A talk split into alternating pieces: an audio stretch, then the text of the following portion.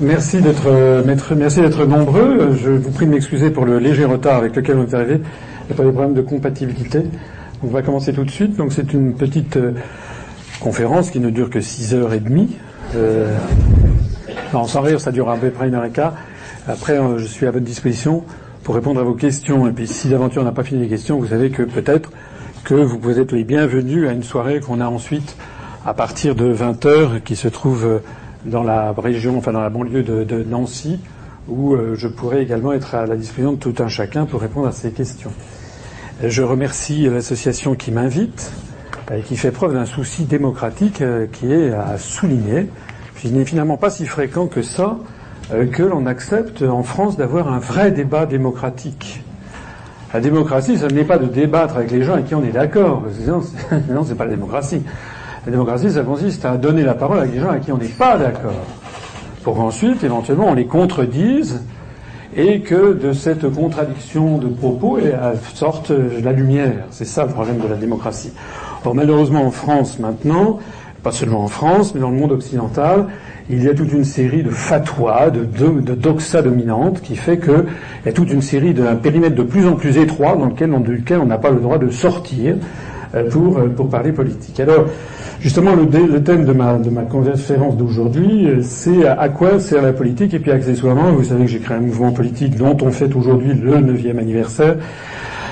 Quand je dis on, c'est un on presque de majesté, parce qu'il n'y avait pas grand monde euh, lors du congrès fondateur de ce mouvement que j'ai créé le 25 mars 2007, donc il y a 9 ans jour pour jour, à l'occasion du 9e, donc à l'occasion du 50e anniversaire euh, de la, du traité de Rome du 25 mars 2007 qui créait ce qu'on appelait le marché commun, ou plus exactement en termes juridiques, la communauté économique européenne. Donc je vais essayer de vous montrer aussi en quoi le mouvement politique que j'ai créé est, prétend, et à juste titre me semble-t-il, être différent des autres partis. Alors à quoi sert la politique? La politique, en fait, il y a deux types de politique, de mots. Le mot politique a deux significations.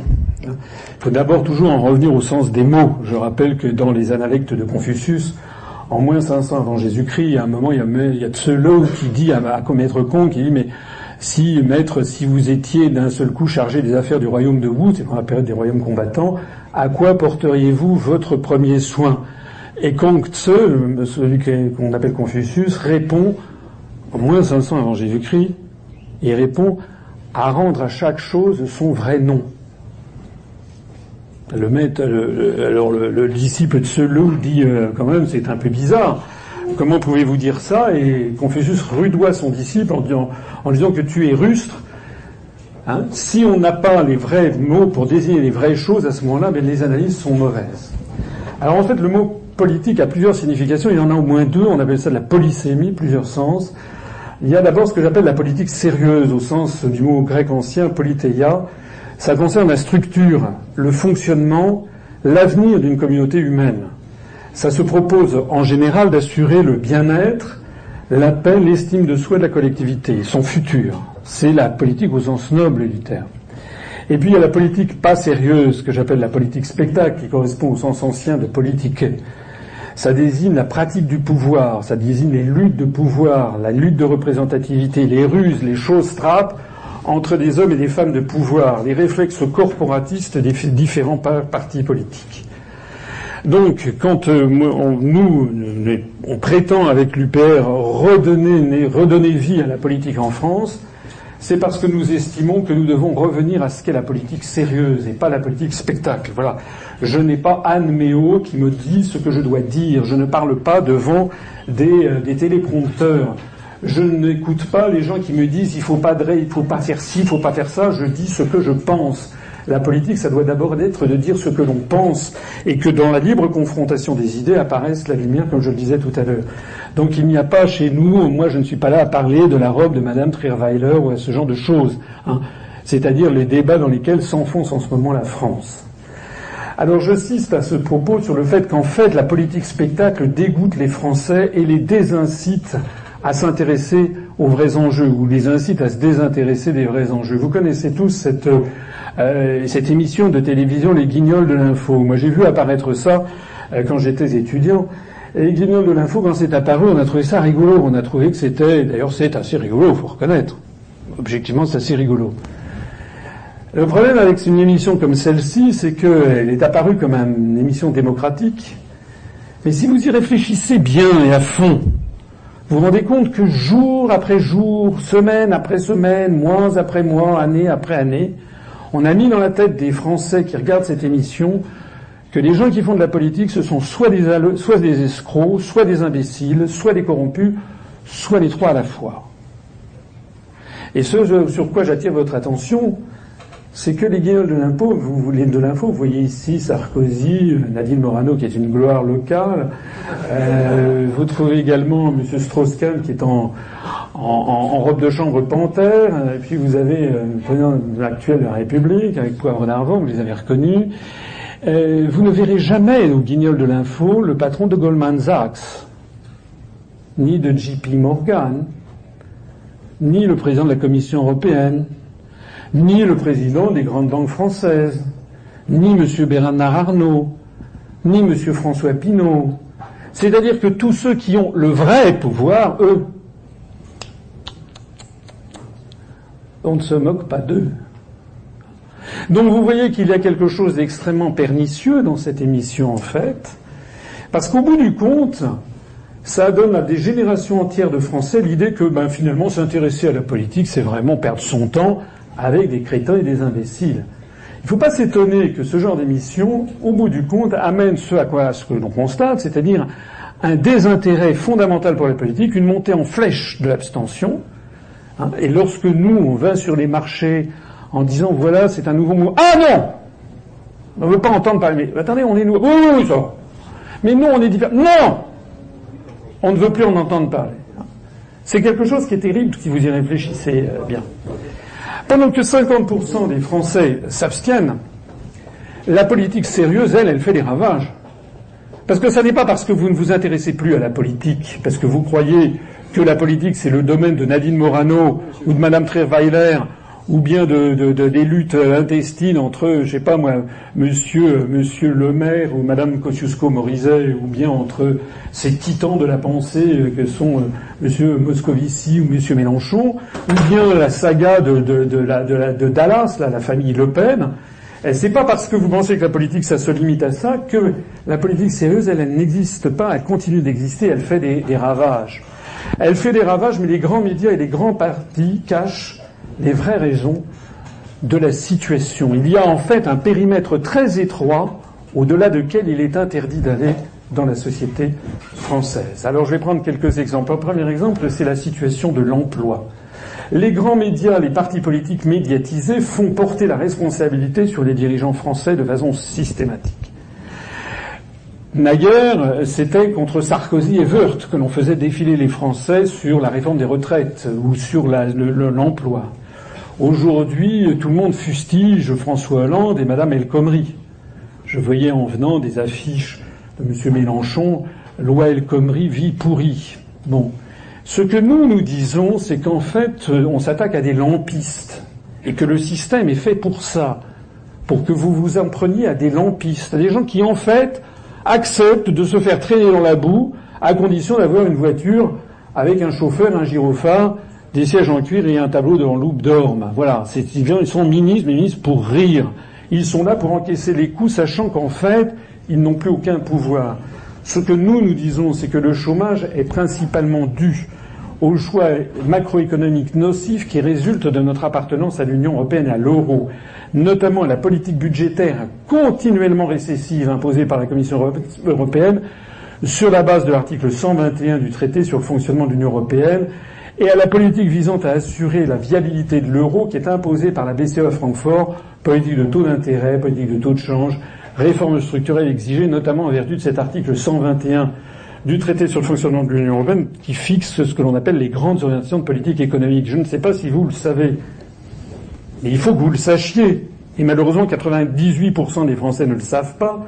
C'est que les traités européens, notamment l'article 121 du TFUE, qui résulte du nouveau traité de Lisbonne, mais ça remonte en fait à Maastricht, ont confié à la Commission européenne le devoir de fixer à tous les États membres de l'Union européenne ce qu'on appelle les grandes orientations de politique économique qui fixent très exactement ce qui doit se passer, c'est-à-dire les privatisations, la, flexibilisation du travail, la remise en cause des CDI, etc., etc. C'est pas pour rien qu'au même moment, dans tous les pays de l'Union européenne, il y a les mêmes prétendues réformes indispensables qui s'imposent.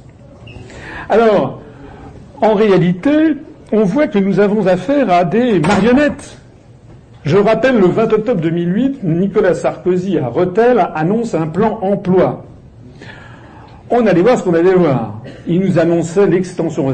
Rethel, c'est dans les Ardennes, comme vous le savez. Il nous annonçait l'extension du contrat de transition professionnelle, la convention de reclassement personnalisé, la simplification des filières d'indemnisation des chômeurs, l'aide aux services à domicile, la remise en cause de l'interdiction du travail dominical, la fusion NPE-UNEDIC dans Pôle emploi, la relance du crédit et des contrats aidés, 330 000 contrats aidés. Vous allez voir ce qu'on allait voir. C'était la bataille décisive contre l'emploi. C'était le 28 octobre 2008. Il y avait un peu moins de 2 millions de chômeurs à l'époque. Voilà ce qui s'est passé depuis lors. Vous avez ici 1,98 million de chômeurs en mars 2008. Là, le discours de Rethel en octobre 2008 de Nicolas Sarkozy. Et voilà quelle a été l'évolution du taux de chômage en France y compris avant et après l'élection de François Hollande. François Hollande qui s'était fait élire en disant c'est un scandale le bilan de Nicolas Sarkozy en matière de chômage, votez pour moi. Et maintenant vous avez les républicains qui disent c'est un scandale le bilan de, François Hollande en matière de chômage, votez pour moi, c'est-à-dire votez pour, pour Juppé. Mais si vous avez un temps soit peu le recul du temps, vous vous dites en fait il y a une droite de régression linéaire parfaite, c'est une augmentation constante du chômage. Point barre. Depuis 2008, c'était quand même il y a 9 ans. On ne peut pas dire qu'il n'y a eu aucune réforme en France. Je peux vous assurer, moi je suis à Bercy, je peux vous assurer qu'il y a quand même beaucoup de réformes que vous Vous en savez quelque chose d'ailleurs. Maintenant, il y a de plus en plus de CDD, des petits boulots merdiques. Les CDI sont en voie de disparition. Dans, dans l'administration, on ne remplace plus un fonctionnaire sur deux partant à la retraite. On coupe, en veux-tu, en voilà, dans toutes les dépenses de l'État je sors d'un rendez-vous avec un maire, les dotations globales de fonctionnement aux, collectivités locales sont en chute libre, donc il y a beaucoup de réformes. On a privatisé, en veux-tu, en voilà, n'en veux-tu pas, en voilà quand même. On a vendu à l'émir du Qatar, le Paris Saint-Germain, l'hôtel Georges V, l'hôtel Vinci et ça, et inexorablement, on voit l'augmentation du taux de chômage.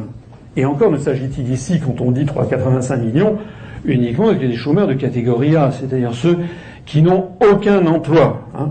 C'est-à-dire que si on y ajoute en fait les autres chômeurs de catégorie A, B et C, on arrive, c'était hier, hein, ça tombe bien, on a atteint, pris hier les nouvelles statistiques de l'emploi, nouveau record absolu de chômage, 3 852 000 chômeurs de catégorie A pour la France et l'outre-mer, 5 766 000 chômeurs de catégorie A plus B plus C pour la France et l'outre-mer. B et C, ce sont des gens qui ont quelques heures de travail par semaine qui, en général, ne leur suffit pas pour vivre, mais on ne peut pas dire qu'ils aient absolument aucun, euh, aucun emploi. Voilà. Donc ce que nous, nous disons, c'est que face à un tel constat, il va bien falloir un jour ou l'autre qu'on remette en cause les dogmes des réformes indispensables, parce que je signale au passage que ces réformes indispensables, qui sont appliquées de façon identique d'ailleurs les pays de ce que les, les Allemands appelaient euh, aimablement le Club Med, et ensuite, après, ils ont appelé ça les gypsies, hein, Greece, Italie, Portugal, Spain et Irlande. La gentillesse de ne pas mettre la France dedans, eh bien, en fait, donne les mêmes résultats absolument monstrueux. Le deuxième exemple, ce sont les délocalisations. Les Français voudraient que l'on arrêtât les délocalisations. Je rappelle qu'en 2012, M. François Hollande s'était fait élire en disant vous allez voir ce que vous allez voir. Il avait même un de ses collègues, enfin de ses collaborateurs qui s'en était fait une spécialité. C'était euh, le monsieur Montebourg. Monsieur Montebourg allait se battre contre les délocalisations. Il avait d'ailleurs eu un ministère qui s'appelait le ministère du redressement productif, qui était une vacherie, bien entendu, de la part euh, du Premier ministre Monsieur Hérault et du président de la République, euh, parce que tout ce petit monde sait quand même très bien dans quel désastre nous sommes et dans quel on va. Donc ce que nous nous disons, c'est que les délocalisations, c'est très gentil de dire qu'on va lutter contre les délocalisations, mais les délocalisations, c'est quoi? C'est une entreprise qui décide de transférer une usine qu'elle a en France, de la transférer ailleurs. Ça se passe par l'opération de quel Saint-Esprit?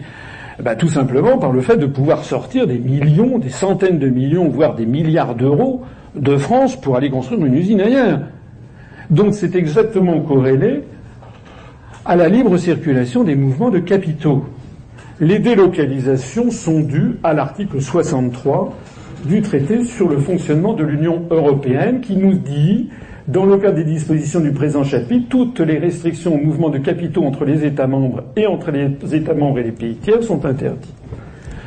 En fait, il s'agit de la reprise d'un article qui portait pas ce numéro, mais qui figurait dans le traité de Maastricht de 1992. Et ça n'est pas pour rien que, allez regarder je suis obligé de faire une conférence assez rapide parce que je veux qu'on puisse parler à la fin, mais allez regarder d'autres conférences que j'ai faites où je vous explique. Euh, si vous allez regarder un dictionnaire étymologique de la langue française, vous verrez que le mot délocalisation est apparu en France en 1993, c'est-à-dire quelques mois après la ratification du traité de Maastricht. La première délocalisation, c'était l'affaire Electrolux, d'une entreprise qui fabriquait des aspirateurs qui allait se délocaliser en, en Écosse. Donc c'est très précisément daté. Hein sous, René, sous Vincent Auriol, sous René Coty, sous Charles de Gaulle, sous Georges Pompidou, sous Valéry Giscard d'Estaing et sous François Mitterrand jusqu'en 1992, on ne parlait pas de délocalisation. Et pourtant, il y avait déjà, je vous assure, le roi d'Arabie, il existait déjà, il y avait déjà des milliardaires américains, il y avait déjà des tas de gens. Pourquoi n'en parlait-on pas avant et qu'on en parle maintenant? C'est tout simplement parce que avant, il y avait un système qui s'appelait le contrôle des mouvements de capitaux. Hein. et qui dit contrôle, dit contrôle. Ça n'est pas interdiction. Ça veut dire de temps en temps on dit oui, de temps en temps on dit non. Voilà. Maintenant, avec l'article 63, en réalité, le feu vert a été donné aux entreprises pour expatrier leurs usines dans des pays à très bas coût de salaire. Point barre.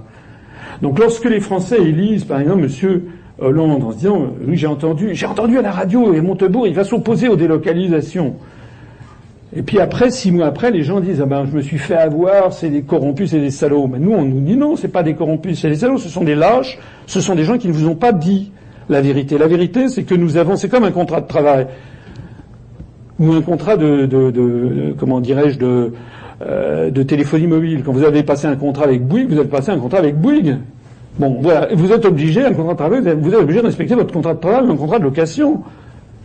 Ben là, c'est pas la même chose. Les Français, ils ont un contrat qui s'appelle les traités européens. Et eh ben, vous ne pouvez pas vous y soustraire aux traités européens. La seule façon de s'en soustraire, c'est d'en sortir en dénonçant les traités. Et si, comme de temps en temps, j'en entends certains qui disent on ne va pas respecter les traités tout en y restant, d'abord c'est assez singulier comme démarche. C'est comme si vous disiez, ben voilà, je suis invité chez, chez des amis et puis au mieux, ben, en plein, plein dîner, vous mettez les pieds sur la table, vous commencez à lâcher des flatulences. Ben, les gens vont dire, cher monsieur, prenez la porte. Si on ne veut plus respecter un traité, ben, on ne respecte plus le traité, c'est-à-dire on s'en va. Hein. comme disait De Gaulle, si on est couillonné, on dit je suis couillonné, je m'en vais. Mais il y a des gens, si vous voyez qui je veux dire, qui disent oh non, euh, comment sortir de l'Union européenne, c'est un scandale, c'est ça. Nous, ce qu'on veut, c'est on va pas respecter les traités, mais pas respecter les traités. Les gens qui disent ça ne savent pas ce que sont les traités.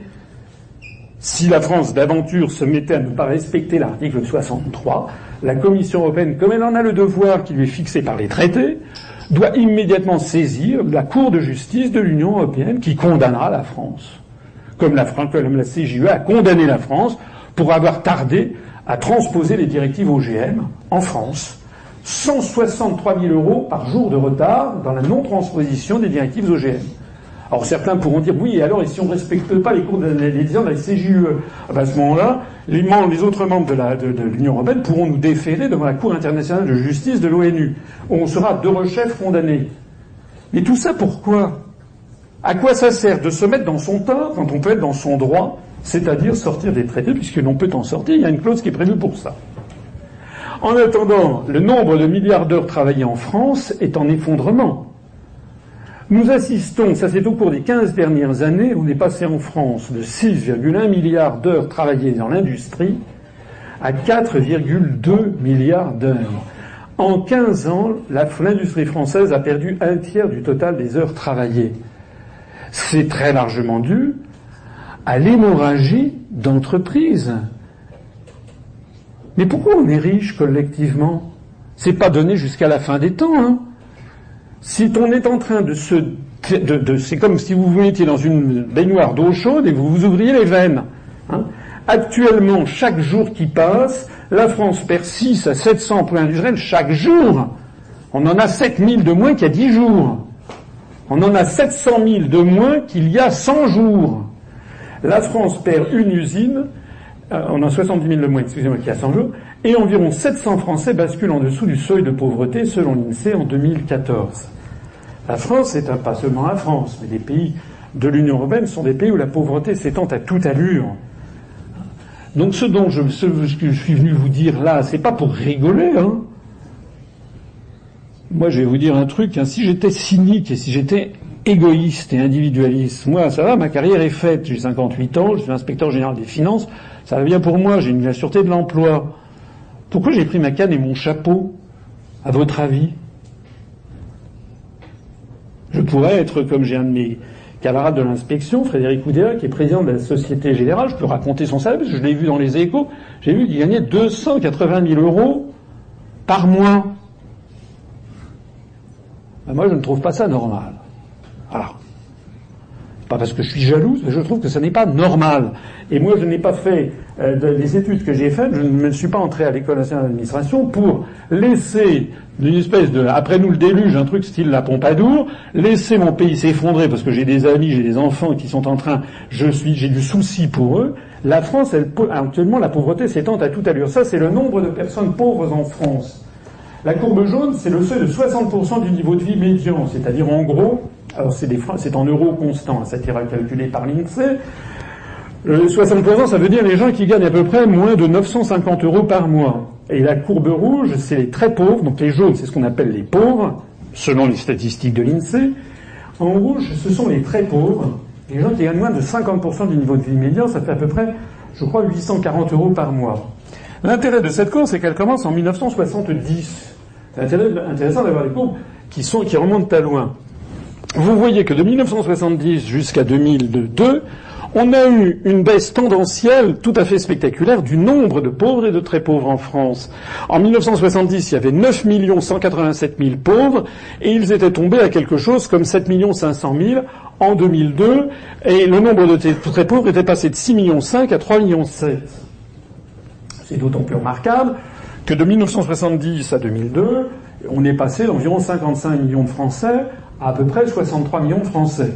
Hein, si on actuellement, il y a 65 millions de Français, si on y ajoute l'outre-mer.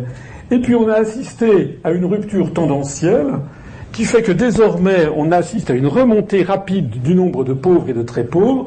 En 2012, ce sont les dernières statistiques disponibles par l'INSEE, le nombre de pauvres était remonté à 8 540 000 en 2012 et le nombre de très pauvres, on est presque à 5 millions. Je suppose que le directeur de l'INSEE, pour pas faire trop de peine au ministre de tutelle, a dû enlever quelques, quelques pouillèmes pour, montrer qu'on n'avait pas atteint les 5 millions.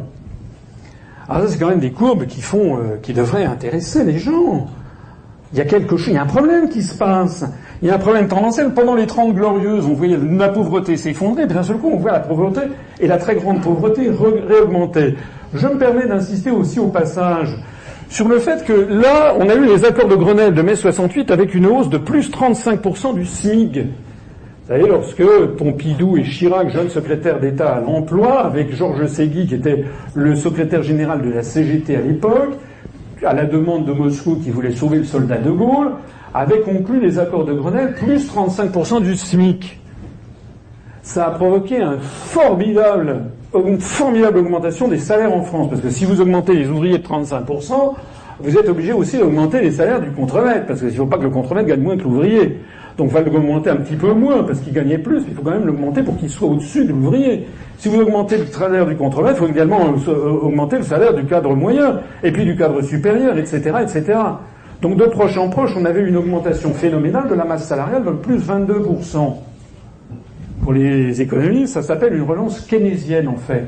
Ben, regardez ce qui s'est passé. On a eu un effondrement dans les années qui ont suivi du nombre de pauvres et de très pauvres. Enfin, ça c'est un fait. Aujourd'hui, si vous dites qu'il faut faire une relance keynésienne, on vous considère comme une espèce d'abomination de la désolation. En janvier 83, on a eu les 39 heures et la cinquième semaine de congés payés. On a, on a vu de nouveau une baisse du nombre de très pauvres, avec peut-être un sursaut du nombre de pauvres, mais qui ensuite est reparti à la baisse. En 1998, on a eu les 35 heures. fameuses 35 heures. Je suis pas là pour défendre les 35 heures d'ailleurs. Hein. Je suis là simplement pour essayer d'éclairer l'opinion publique par rapport à des espèces d'idées reçues on vous dit en gros qu'en gros en France les gens gagnent trop d'argent. Voilà et qu'il faudrait diminuer, diminuer sans arrêt le salaire, diminuer, mettre les gens au boulot, que les gens ne travaillent pas assez, que si ça. Moi, ce que je vois, c'est que ces mesures-là, qui aujourd'hui paraissent proprement ahurissantes, en en croire la doxa dominante, elles se sont quand même accompagnées d'une baisse tendancielle du nombre de pauvres. La vraie rupture, c'est en 2002 qu'elle arrive. Et moi, je suis désolé, il y a quand même quelque chose dont il faudrait parler, c'est l'arrivée de l'euro. L'arrivée de l'euro qui commence en 99 sous forme interbancaire et qui arrive sous forme fiduciaire en 2002. Quand je dis l'arrivée de l'euro, c'est avec toutes les contraintes qui sont liées à l'euro. Les réformes indispensables, la précarisation générale du travail que l'on nous indique comme étant la voie de sortie. Maintenant, on commence à avoir le recul du temps, on est en 2016. Et je suis désolé, mais 2016, c'est quand même pas rien. Huit ans, neuf ans se sont écoulés, on assiste, et je vous l'ai montré tout à l'heure, à une augmentation continuelle du nombre de chômeurs. Donc je dis ça pour ceux dans la salle qui, euh, étant, je dis ça très gentiment, hein, parce que je m'aperçois que moi, quand j'étais jeune, j'étais tout à fait formaté quand j'étais étudiant à HEC. Mais, avec la maturité venant, on peut avoir du recul. À l'époque, il n'y avait pas, il avait pas Internet et on ne pouvait pas se documenter très facilement ailleurs. Mais euh, je dis ça pour les gens qui sont absolument convaincus. J'en rencontre régulièrement des gens qui me disent mais non, monsieur, vous n'avez rien compris. C'est pas du tout de la faute de l'euro. C'est parce qu'on n'a pas fait les réformes indispensables. Comme si le fait, par exemple, l'ubérisation, comme si le fait d'appauvrir les, chauffeurs de taxi, de mettre des gens à faire le, taxi pour, à, des prix cassés, comme si c'était ça qui allait résoudre les problèmes de la France. Tout ceci, cette baisse des chômages, ça se passait avec les chauffeurs de taxi qui étaient protégés. Il y avait les notaires, les avocats, ils avaient tous leur profession réglementée. Hein. Ça n'a pas empêché un effondrement du nombre de pauvres. En réalité, les contraintes imposées par l'euro provoquent un changement d'orientation séculaire, le retour de la grande pauvreté, et je signale que ceux qui euh, euh, auraient des doutes, euh, qu'ils aillent regarder ce qui se passe ailleurs. Qu'ils aillent en Grèce, qu'ils aillent en, Italie, qu'ils aillent en Espagne, qu'ils aillent au Portugal. Ce n'est pas un phénomène spécifiquement français. C'est un phénomène qui est un phénomène européen. Le troisième exemple, c'est le démantèlement des services publics. Le démantèlement des services publics, on vous explique là aussi que ce serait quelque chose d'absolument obligatoire. Ce que nous nous disons, c'est que la disparition progressive des services publics est principalement due au traité européen, notamment l'article 106 du traité sur le fonctionnement de l'Union européenne et l'article 121 dont j'ai déjà parlé sur les grandes orientations de politique économique. C'est-à-dire que vous votez à droite ou vous votez à gauche, ça n'a aucune importance puisque de toute façon le programme est déjà tracé par l'article 121 et l'article 106. Comme je le disais tout à l'heure, j'étais sur Radio Campus Lorraine. En fait, les Français, quand on leur demande de voter à l'élection présidentielle, on leur demande en fait de voter. C'est comme si vous alliez prendre l'avion sans savoir pour quelle est la destination. On vous demande de voter pour le capitaine, pour le commandant de bord. On s'en fout de voter pour le commandant de bord, parce que vous, quand vous achetez un billet d'avion, vous choisissez une destination. Vous choisissez pas un commandant de bord. Mais actuellement, c'est ça. Actuellement, la destination, elle vous est cachée. Vous voulez faire un Paris-Tokyo. En fait, on vous impose un Paris-New York systématiquement. Vous voulez faire Paris, euh, Rio de Janeiro Non, c'est Paris-New York. Vous voulez faire Paris Non, c'est Paris-New York. Et on vous demande, de vous allez choisir le commandant de bord. Donc nous, on dit non, nous, on veut choisir la destination. Alors, l'article 106, qu'est-ce qu'il nous dit? Nous sommes le seul mouvement politique en France à dire aux Français, voilà les articles. C'est comme si vous avez un bon copain si vous avez un bon copain, que, vous, avez un nouveau contrat de travail, ben, vous demandez à votre copain, tiens, si c'est un copain juriste, tiens, tu peux me donner un coup de main, qu'est-ce que tu en penses de ce contrat de travail qu'ils veulent me faire signer, ou un contrat de location? Alors, ah, si c'est un bon ami, ben, attends, là, signe pas ça, t'as vu, il y a une clause léonine en bas, tu peux pas accepter ça. Aucun parti politique à part le nôtre dit aux Français, voilà les clauses léonines qu'on vous a fait accepter dans votre dos sous couvert de modernité. Et si vous n'étiez pas d'accord, c'est que vous étiez un facho. Ah, ah si vous n'êtes pas d'accord, ah, c'est que vous êtes Front National. Alors non, quand on n'est pas Front National, les gens, hop, ah ben non, je suis pour. C'est facile. Imaginez un propriétaire qui vous dirait, voilà, il vous, il vous met un, je sais pas, un, 20 mètres carrés, il vous fait payer 1500 euros. Vous n'êtes pas d'accord, c'est que vous êtes pour les chambres à gaz. Ah ben non. Donc vous signez. Mais ça marche, et ça ne marche pas qu'en France. Hein. Ça marche en Grèce, ça marche en Espagne, ça marche au Portugal, ça marche aux Pays-Bas. Alors l'article 106, il nous dit quoi? Il nous dit les entreprises chargées de la, gestion de services d'intérêt économique général. Dans la nouvelle langue européenne, il est interdit de parler de services publics. C'est forbidden. C'est les services d'intérêt économique général ou présentant le caractère d'un monopole fiscal sont soumises aux règles des traités, notamment aux règles de concurrence. La Commission veille à l'application des dispositions du présent article et adresse en tant que de besoin les directives ou décisions appropriées aux États membres. Le démantèlement d'EDF, le démantèlement, la privatisation rampante de la Poste, la, privatisation de tous les services publics les uns après les autres, auxquels les Français sont si attachés. J'explique dans une conférence sur l'histoire de France que ça ne remonte pas à 1944 et où la libération, ça remonte bien antérieurement. Hein, ceux d'entre vous qui ne la connaissent pas, je les invite à aller regarder ma conférence sur l'histoire de France sur upr.fr.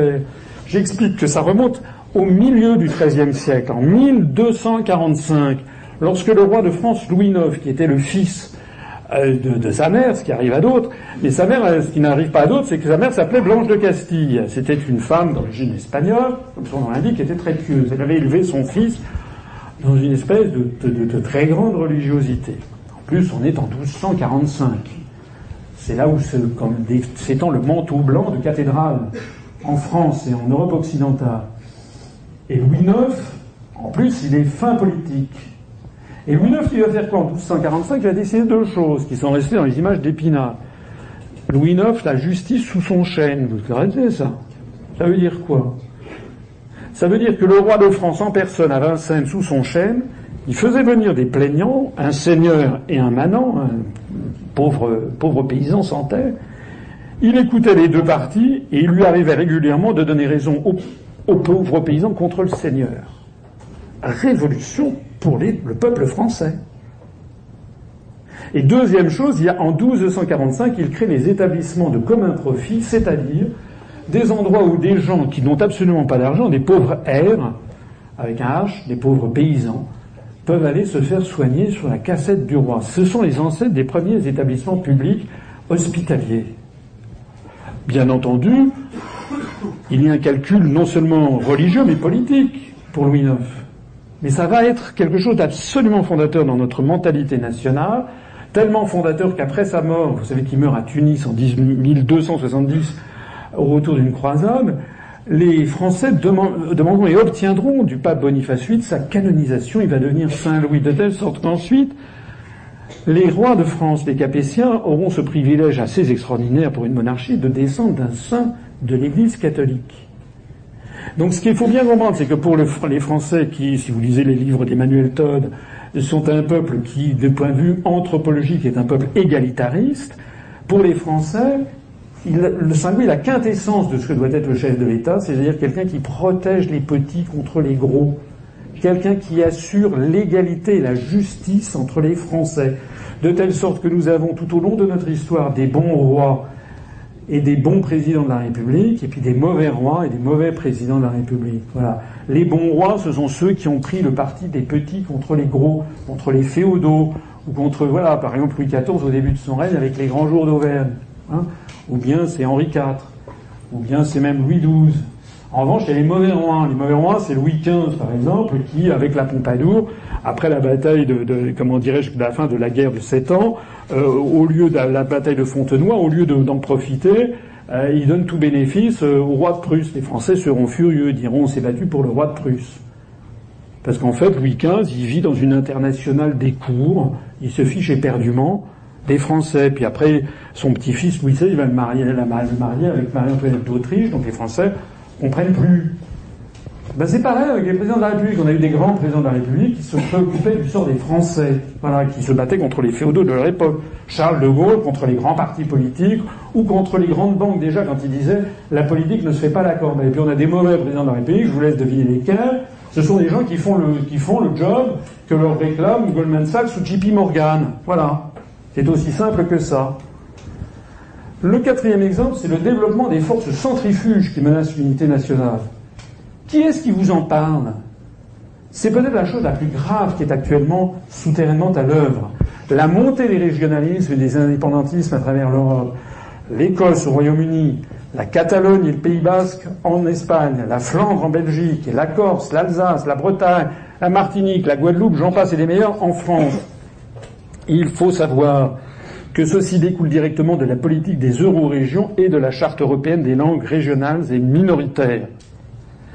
J'insiste sur le fait que les indépendantistes bretons se prévalent de l'Union européenne et de la charte des langues régionales.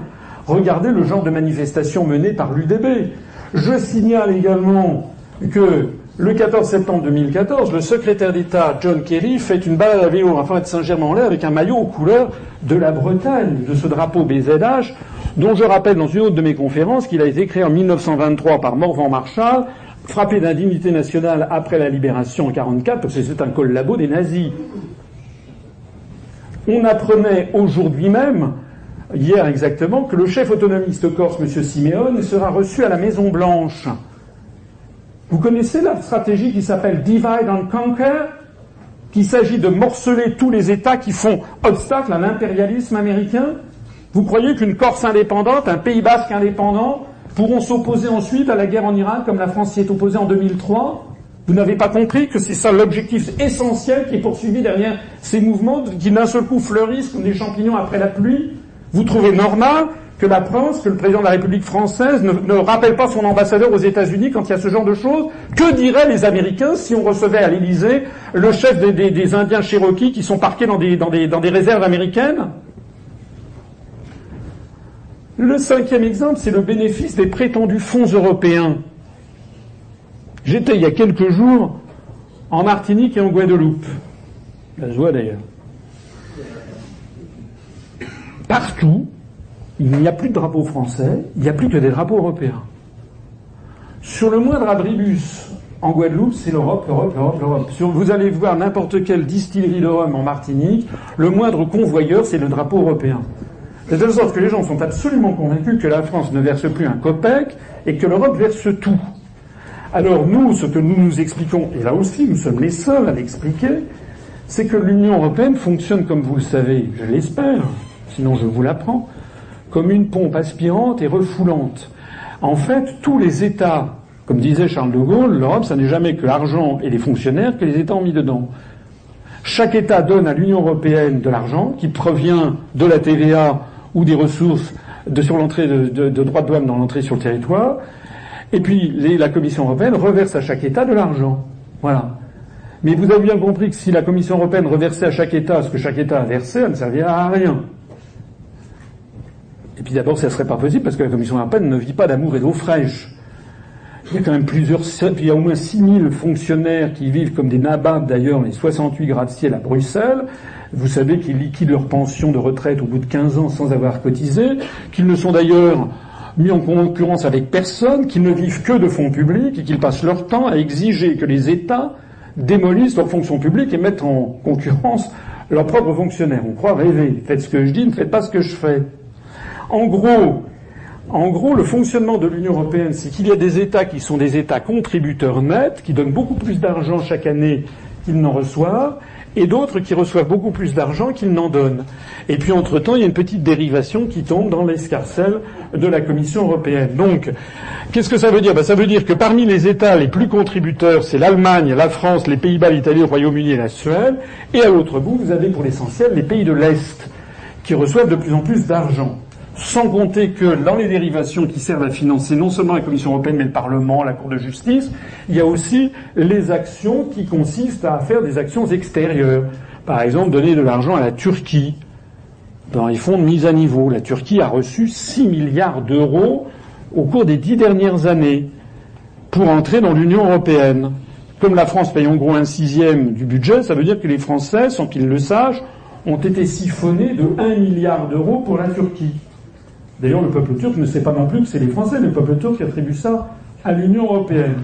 Non seulement les Turcs ne nous en sont, pas, nous en sont mais j'ai enfoncé une porte ouverte, j'espère, de vous signaler que la Turquie est actuellement l'un des principaux fournisseurs en argent et en armes de Daesh.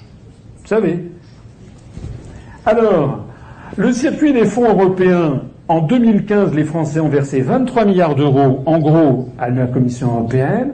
Et la Commission européenne nous a rétrocédé 14 milliards d'euros sous forme de FEOGA, de FEDER, de politique agricole commune, de fonds social européen et j'en passe et des meilleurs, à 14 milliards d'euros à la France avec cette transmutation, c'est-à-dire que le drapeau bleu-blanc-rouge était devenu le drapeau bleu aux étoiles d'or.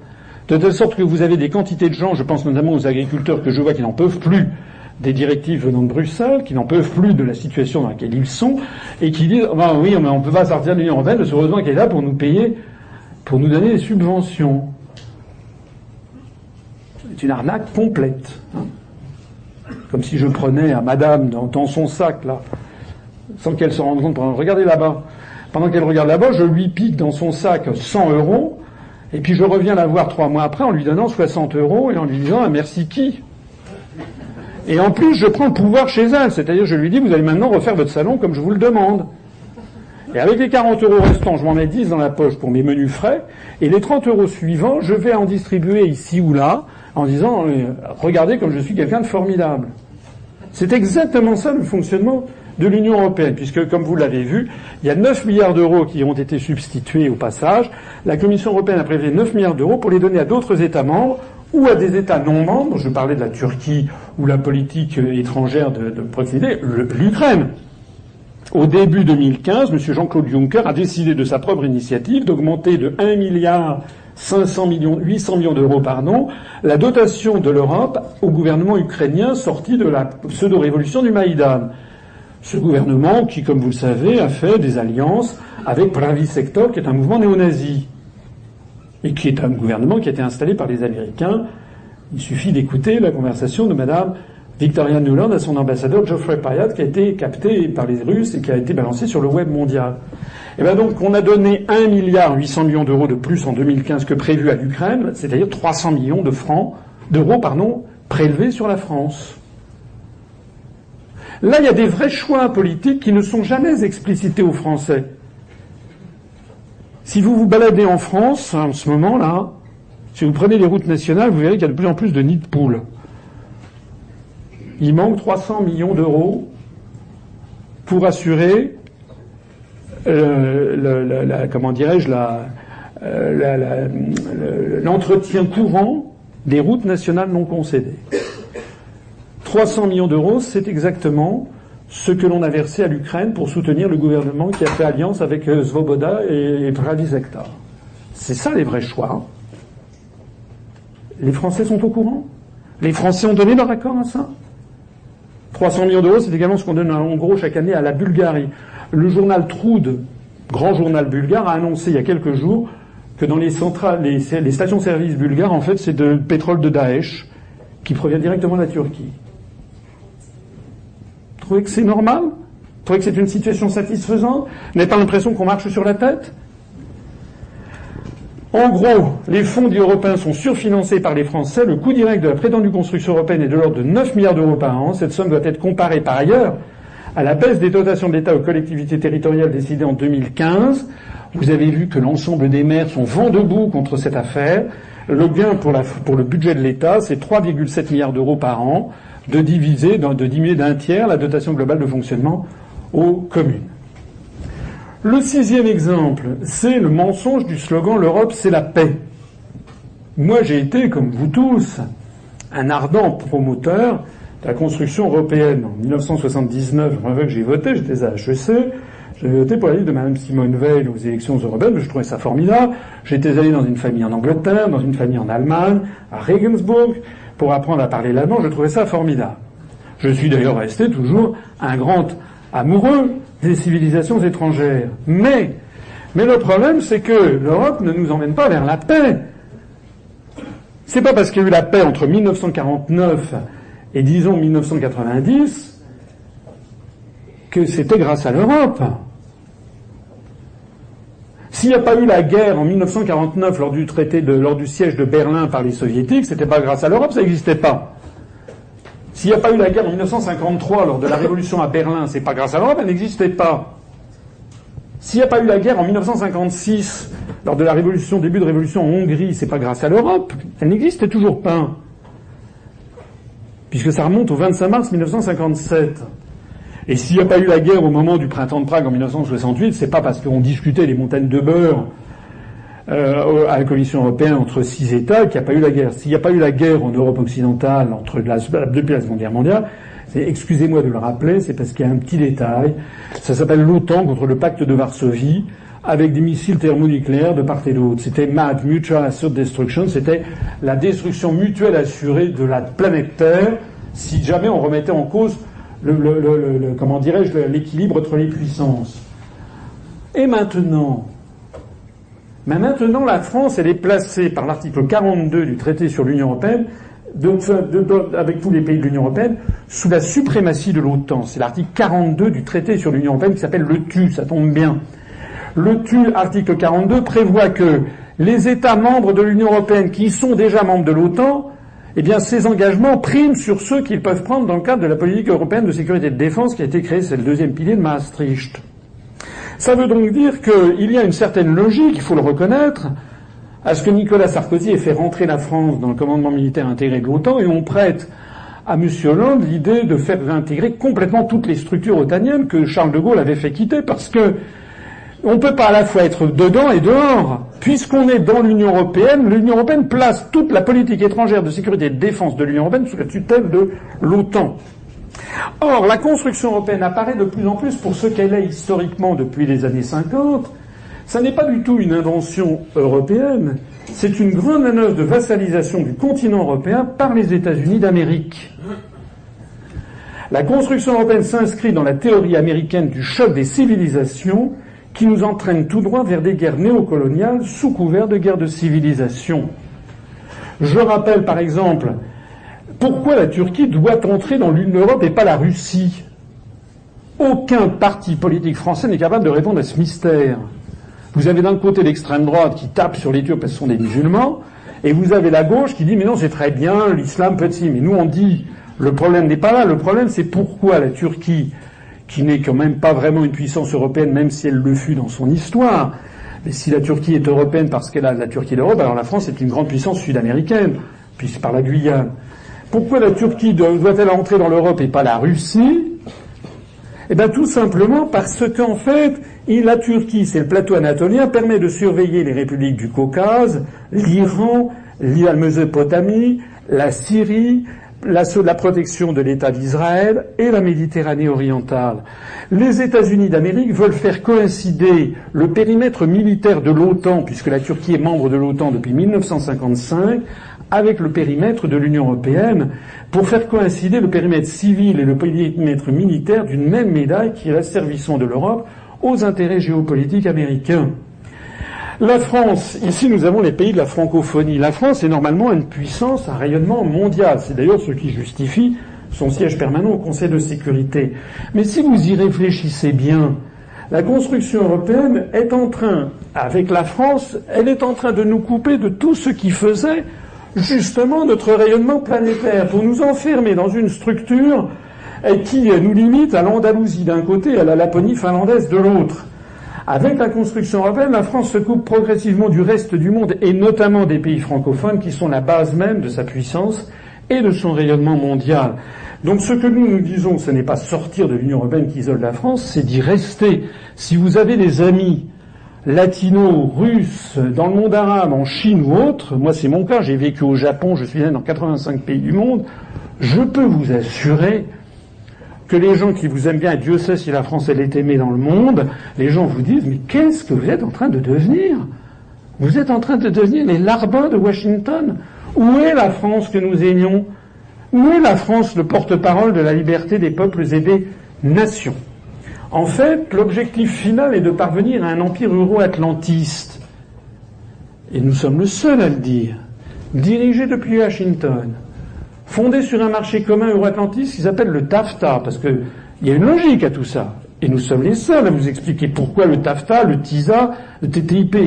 Hein, je, ne sais pas si tout le monde est au courant, mais tout ce truc qui se négocie dans votre dos, il y a une logique derrière. Pourquoi les autres mouvements, même attaques ou autres, ne vous disent pas la logique finale? La logique finale, c'est celle-ci, qui a l'armée comme armée commune? l'OTAN, qui met en œuvre le prétendu choc des civilisations comme justification et qui nous entraîne vers la guerre contre la Russie et le monde musulman. Voici la finalité avec l'OTAN face militaire, dont une autre manœuvre, c'est le, monde dit judéo-chrétien, selon cette typologie qui découle du livre que vous connaissez sans doute, sinon lisez-le, puisque c'est l'un des ouvrages absolument fondateurs de la pensée des think tanks américains d'aujourd'hui, The Clash of Civilizations and the Remaking of World Order, c'est le vrai titre, c'est-à-dire le choc des civilisations et la refondation de l'ordre mondial de Samuel Huntington. Les Américains ont décidé de découper la planète selon un schéma très hollywoodien, c'est-à-dire extrêmement superficiel, en fonction de grands pôles, au fond, dit lâchons le mot, des grands pôles raciaux et religieux, qui seraient le monde de demain, avec un monde dit judéo-chrétien, ici couleur framboise, un monde dit latino-américain, pourquoi n'est-il pas judéo-chrétien Tout simplement parce que les latinos n'aiment pas les Yankees? Donc du coup, il s'agit de construire une frontière. Vous avez vu que Donald Trump, d'ailleurs, veut poursuivre cette frontière pour tirer à vue le long du Rio Grande. Comme quoi, finalement, euh, il y a, les, pays, les pays n'ont pas les mêmes réflexes vis-à-vis des immigrés. Et puis vous avez ici en jaune couleur pipi, c'est les très méchants, c'est le monde musulman. En bleu, vous avez ceux dont on ne dit rien, ce sont les Africains. Couleur marron, c'est encore, encore pire, c'est couleur caca, c'est les orthodoxes. Le vert, ce sont le monde indien. Le rose, c'est le monde confucéen. Et puis le couleur, couleur abricot, c'est le monde euh, japonais. Voilà la grande pensée géopolitique américaine qui est ce qui se cache derrière toutes ces opérations. Vous imaginez le caractère hautement criminogène et, désastreux pour la paix du monde d'une telle vision. Comme si d'ailleurs, par exemple, rien que pour prendre le monde dit judéo-chrétien, comme si l'Espagne, par exemple, n'avait pas plus de liens avec l'Argentine, dont tout la rapproche sauf la destination, sauf la distance. Mais en Argentine, si vous êtes déjà allé à Buenos Aires, vous croyez à Barcelone. Tout le monde parle l'espagnol, c'est un pays catholique, c'est un pays où il y a beaucoup de, gens d'origine espagnole, italienne ou européenne. En gros, c'est très fondamentalement les mêmes valeurs. Alors que l'Espagne n'a aucun point commun avec les Lapons ou avec, avec, avec les pays baltes, qui sont des pays luthériens, qui n'ont aucun rapport avec l'Espagne. La même chose vaut pour le monde arabo-musulman les Américains ont mis dans une espèce de gigantesque monde arabe des gens qui n'ont absolument rien à voir, pas du tout les mêmes socles anthropologiques entre les pays du Sahel, les pays du Maghreb, les pays du Mashrek, les, les d'Arabie Saoudite, le monde turcophone, les Iraniens qui sont des Ariens, les Pakistanais aussi, les Bengalis qui sont au Bangladesh, les Bengalis, et puis vous avez les Brimoumis et les Boumipoutra en Malaisie et en Indonésie. Je rappelle au passage que, comme vous le savez, il y a à peu près un milliard, un milliard cent millions de musulmans dans le monde. Là-dedans, il n'y a que 300 millions d'Arabes. Hein. La grande majorité du monde arabe musulman n'est pas arabe. Bon. Vous n'avez pas du tout le même type d'islam. Vous avez l'islam sunnite, chiite, zaïdite, etc. Vous n'avez pas du tout le même type d'islam en Indonésie ou en, Arabie saoudite ou, en, ou, en, Turquie. Donc tout ceci, ce sont des schémas hollywoodiens avec le bon et le méchant, mais tout ceci est très grave parce que ça nous entraîne justement vers le choc des civilisations et pas seulement. Parce que nous sommes aussi le seul mouvement politique qui a pointé du doigt là où ça fait mal. Regardez cette photo. Cette photo, c'est ce que la presse appelle une photo de famille. Il s'agit du Conseil européen du 20 juin 2008 à Bruxelles. Vous voyez, pour les amateurs, vous aviez ici, la, dame ici, c'était la présidente de Finlande, vous aviez José Manuel Barroso ici, vous aviez le Premier ministre suédois, vous aviez ici M. Sarkozy qui était en train d'essayer de vendre un tapis à son voisin. Bon, ça, c'est le Conseil européen du 20 juin 2008 à Bruxelles. Il n'y a rien qui vous frappe là-dedans? Exactement. Il n'y a que des blancs. On appelle ça une photo de famille. Comparez ceci avec une photo qui a été prise quelques semaines auparavant, le 23 novembre 2005, c'est la reine Elisabeth II, elle est ici, qui ouvre le sommet des chefs d'État et de gouvernement du Commonwealth à Kampala en Ouganda. Vous voyez qu'il y a la reine Elisabeth, mais vous avez des représentants ben, de toutes les ethnies du monde. Vous avez des Noirs, des chefs d'État africains. Ici, ça doit être un Maori, ça doit être peut-être le royaume de Tonga, donc un Océanien. Là, vous avez Manmohan Singh, qui est le premier ministre euh, indien, et qui est ainsi qu'avec son turban. Là, vous avez des gens du monde arabe. Vous avez les différentes ethnies du monde Ça n'est pas un regroupement racial.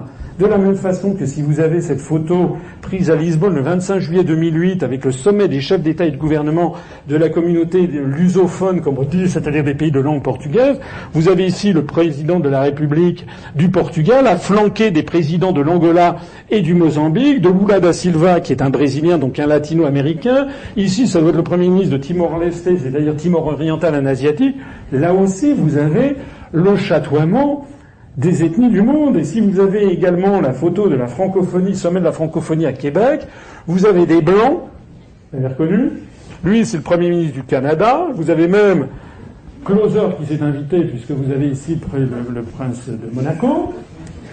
Mais vous avez aussi le représentant du, Cambodge, un asiatique, et puis des Africains, et puis des pays, des, le Liban ou la Syrie. Donc vous avez là aussi toutes les races du monde. Tant est qu'on peut parler de race, il vaut mieux parler d'ethnie. Ce qui veut dire que cela plaise ou pas, et je vous mets au défi de trouver un seul autre mouvement politique qui vous le dise. Mais si vous creusez le sujet, c'est bien de ça qu'il s'agit. Que cela plaise ou pas, il est indéniable que la construction à peine apparaît comme une construction racialiste. D'ailleurs, je montre dans une autre conférence le fameux discours de Victor Hugo en 1849 au Congrès de la paix, est un discours qui ouvre la voie à la colonisation de la planète. Il dit qu'il faut faire les États-Unis d'Europe pour rendre l'Afrique à l'homme et l'Asie à la civilisation. Et au lieu de faire des révolutions, nous ferons des colonies. C'est ça le vrai discours. Allez sur notre site internet. J'en profite pour en faire un peu de pub, upr.fr. Vous trouverez le vrai discours. Pourquoi est-ce que à Sciences Po ou je sais pas quoi on dit toujours ah oui Victor Hugo hein.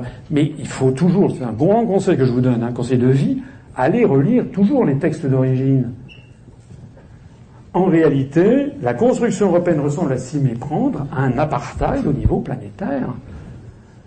C'est la raison pour laquelle nous nous disons nous sommes tout à fait à l'aise lorsque nous proposons de sortir. Moi, je sais d'ailleurs en général, quand je dis comme ça à quelqu'un qui ne me connaît pas, moi, ce que je propose, c'est de sortir de l'Union européenne. Les gens disent quoi Vous voulez, vous voulez, euh, vous êtes xénophobe Vous voulez fermer la France? Je dis pas du tout. On veut la rouvrir sur le monde. Il faut que la France ait des contacts comme c'est normal, comme c'était sa vocation d'ailleurs, et comme c'est d'ailleurs le cas.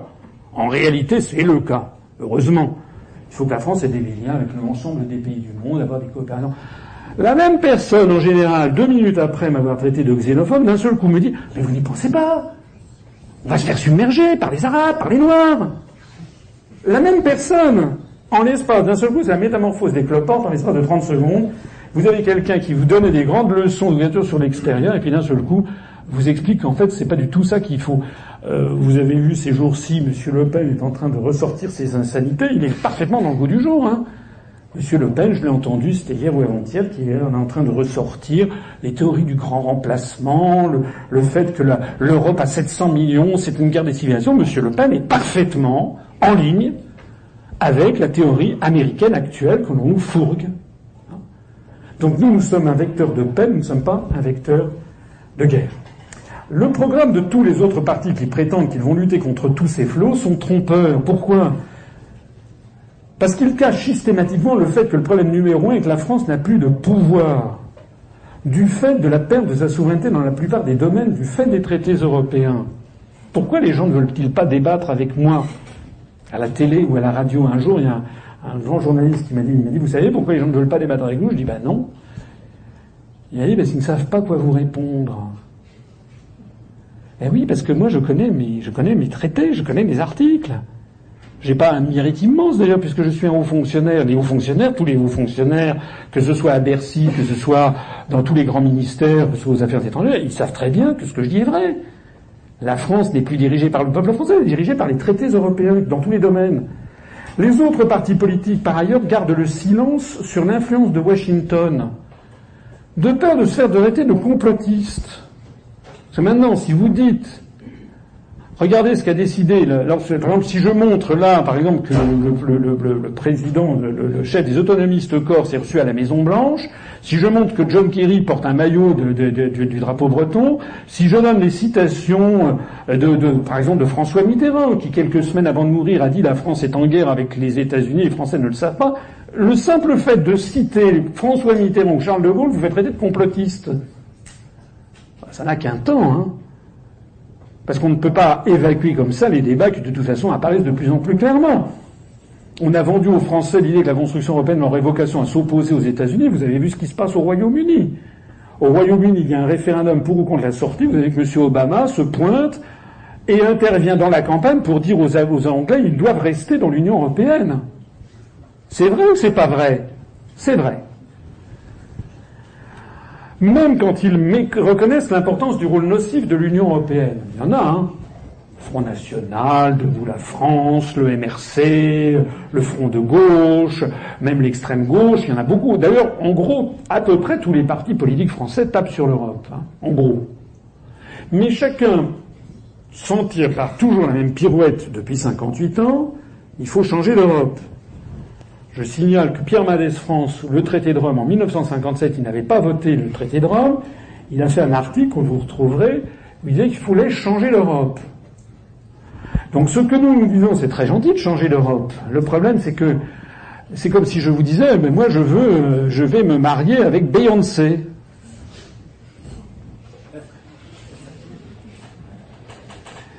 Et si elle n'est pas d'accord? C'est peu probable, bon. Mais si elle n'était pas d'accord, c'est vrai le problème. Sauf que là, il ne s'agit pas de se marier avec Beyoncé, il s'agit de se marier avec 27 Beyoncé et qu'il faudrait que les 27 dames en question, ça, ça, les unes les autres de ce mariage à 28. En pratique, l'article 48 du traité de l'Union européenne impose l'unanimité des 28 États membres pour changer les traités. J'ai montré dans une autre conférence qu'en termes de probabilité mathématique, c'est égal, pas à zéro, mais à euh, deux secondes tous les plusieurs trillions d'années. Bon, si on veut vraiment une réforme complète de l'Europe. Donc ça n'arrivera jamais. Voilà. C'est un peu comme un Rubik's Cube qui ne marcherait jamais parce qu'il y a toujours un État qui est contre. Voilà, c'est le système. Donc les questions de bon sens que les électeurs doivent se poser, c'est que si vous votez PS aux prochaines élections, est-ce que vous allez avoir un résultat différent de celui que vous avez obtenu en votant PS depuis des années? Au fond, vous savez bien que non. Vous savez bien que si vous élisez Valls à l'Élysée plutôt que François Hollande, ça va rien changer. Pareil si vous votez Juppé au lieu de Sarkozy. Pareil d'ailleurs si vous votez FN pour les prochaines élections. Vous savez bien que Mme Le Pen ne sera jamais élue. Le Front National, j'en profite au passage pour dire qu'il ne monte pas, contrairement à ce que les gens disent. Il monte en nombre de votants, il ne monte pas en nombre d'inscrits. Il est toujours en dessous de 15%. Ce qui se passe, c'est que les gens qui votaient traditionnellement pour le PS ou pour l'UMP vont de moins en moins voter parce qu'ils sont dégoûtés. Mais ce n'est pas pour autant qu'ils votent pour le FN. Si vous votez pour le front de gauche aux prochaines élections, est-ce que vous aurez un résultat différent? Non, ça restera un parti tribunicien. Donc en fait, en fait, la question qui se pose, c'est ça, ça peut se résumer par euh, cette formule qui est attribuée à une activiste américaine, qui est toujours en vie, une féministe, qui s'appelle Rita Mae Brown, et qui avait cette formule extraordinaire. La folie consiste à faire encore et encore la même chose et en entendre et à en attendre des résultats différents si à chaque élection, tous les cinq ans, les Français se disent bon alors cette fois-ci, j'espère qu'ils ont compris, et hop, je vais voter pour celui que pour chasser les sortants, et voilà, vous aurez encore et encore et encore la même chose. C'est un système clos. Ça marche, hein. regardez aux États-Unis, ça fait des décennies que ça dure. Aux États-Unis, par exemple, tout le monde croit qu'actuellement l'élection présidentielle oppose Donald Trump à Hillary Clinton. C'est faux. À chaque élection présidentielle aux États-Unis, il y a une dizaine de candidats. Vous avez le candidat des écolos, le candidat du Parti communiste américain, mais jamais, il n'en est jamais question dans les médias. En fait, les électeurs français se plaignent de leurs dirigeants politiques et de leurs mensonges permanents. Mais les Français sont les premiers responsables de cette situation. S'ils s'abstiennent ou s'ils votent encore et encore, pour ceux qui les trompent, plutôt que de se plaindre de s'abstenir ou de voter pour les mêmes, les électeurs doivent comprendre que les grands médias sont possédés par les mêmes intérêts économiques et géopolitiques et que ces grands médias ne leur présentent qu'une faible partie de l'offre politique. Donc les Français doivent se renseigner par eux-mêmes, notamment, et c'est la nouveauté du monde d'aujourd'hui, grâce à Internet et aux réseaux euh, sociaux. S'intéresser à la politique pour de bon, c'est d'abord refuser la présélection des partis de faux gouvernements ou de fausses oppositions sélectionnés par l'oligarchie qui tient les médias. À ce propos, je voudrais attirer votre attention sur le fait qu'on a appris en janvier 2016 les statistiques des matinales, c'est-à-dire les passages de 7h à 9h du matin sur les plus grands médias audiovisuels français. Tout au long de l'année. La tranche 7h-9h sur euh, RTL, RMC, Europe 1, France Inter, euh, France la première chaîne, la, deuxième, etc. Celui qui arrive en tête, toutes catégories confondues, c'est M. Florian Philippot, avec 65 matinales, c'est-à-dire une tous les cinq jours.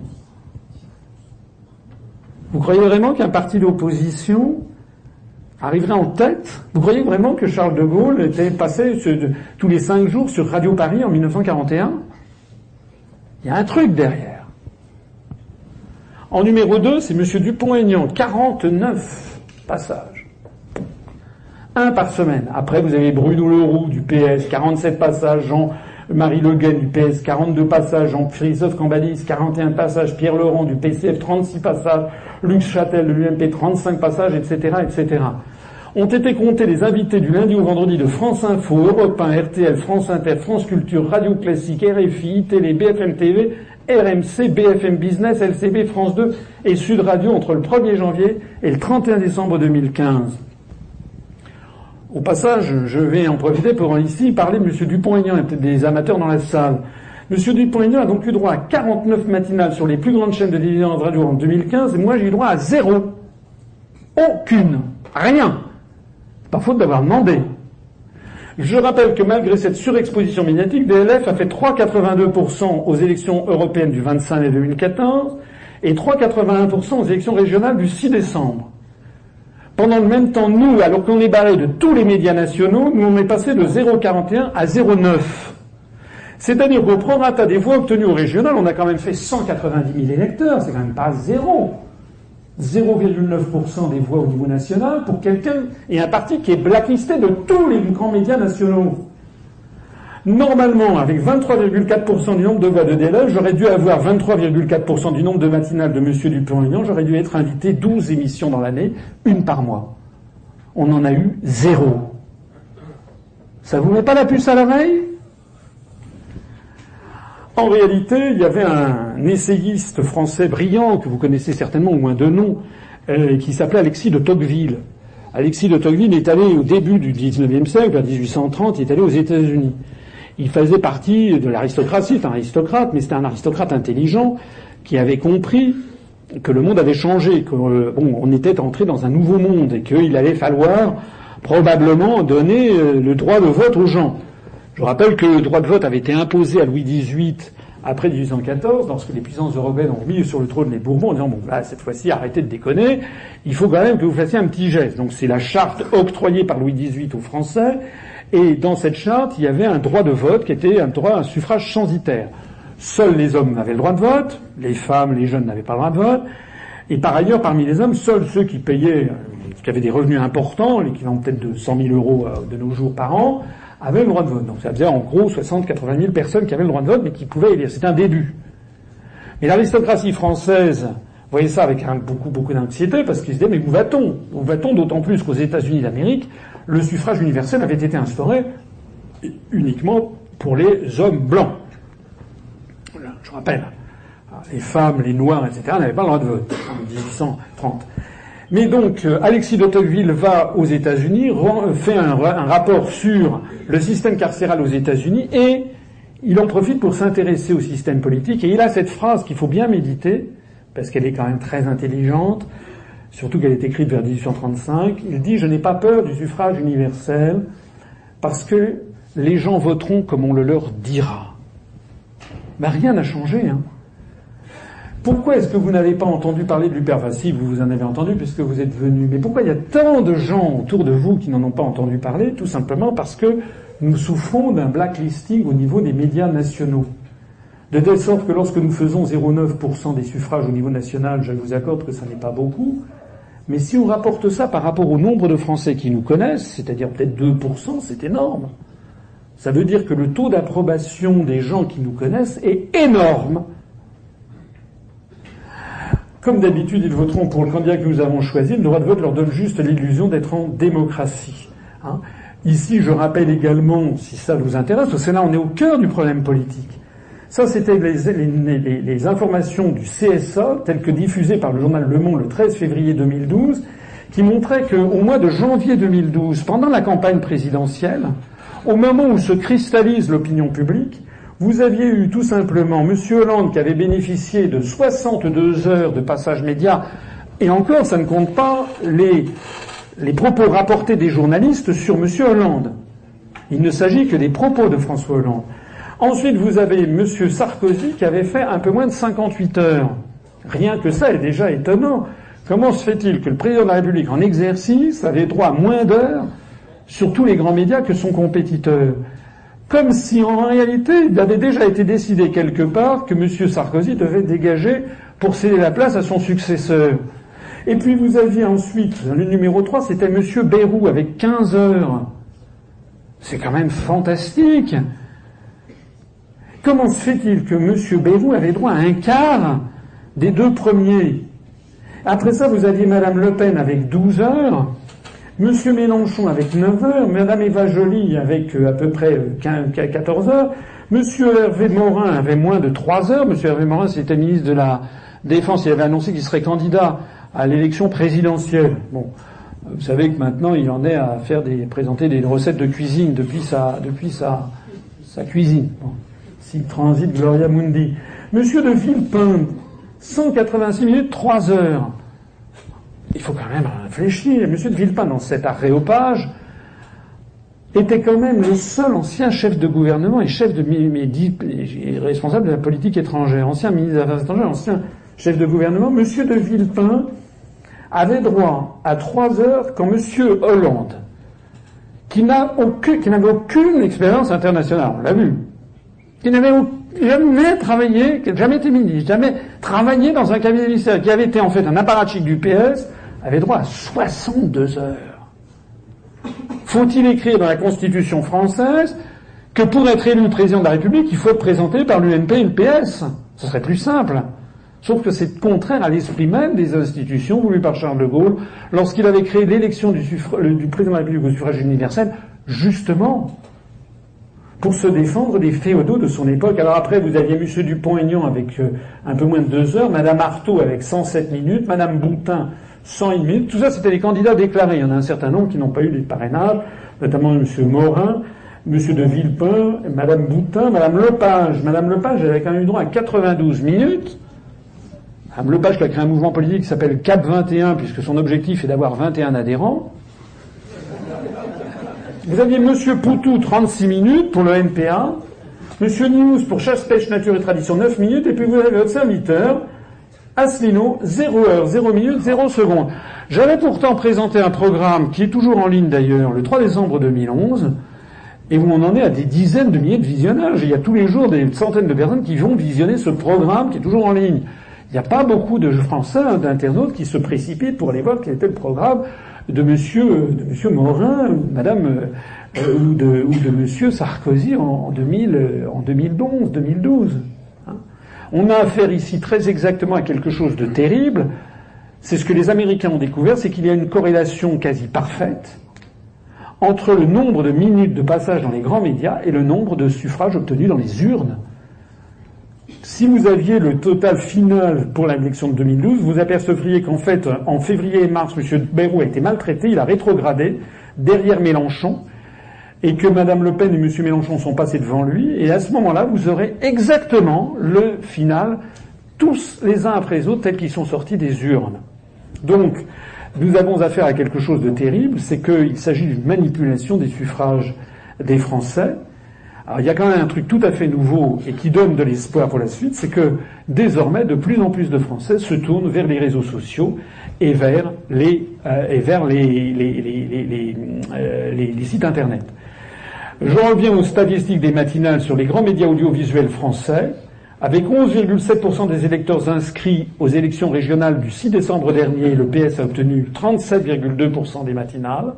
Avec 13,6% des électeurs inscrits LR plus UDI ont obtenu 36,5% des matinales, avec 3,3% des électeurs inscrits, ELV a obtenu 6,7% des matinales.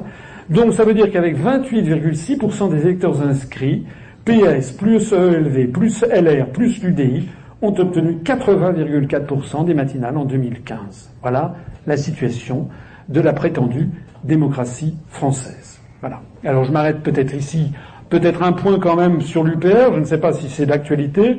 Je dirais simplement que les sept points fondamentaux pour nous, c'est que il s'agit d'abord en politique, si vous voulez réhabiliter la politique, de faire le bon diagnostic, c'est-à-dire que la prétendue construction européenne est une stratégie américaine de vassalisation du continent européen, qu'il ne veut pas y avoir d'autre Europe, que l'Union européenne ne peut être qu'antidémocratique parce qu'il n'y a pas de peuple européen, et que l'Union européenne nous conduit au choc des civilisations et de la guerre.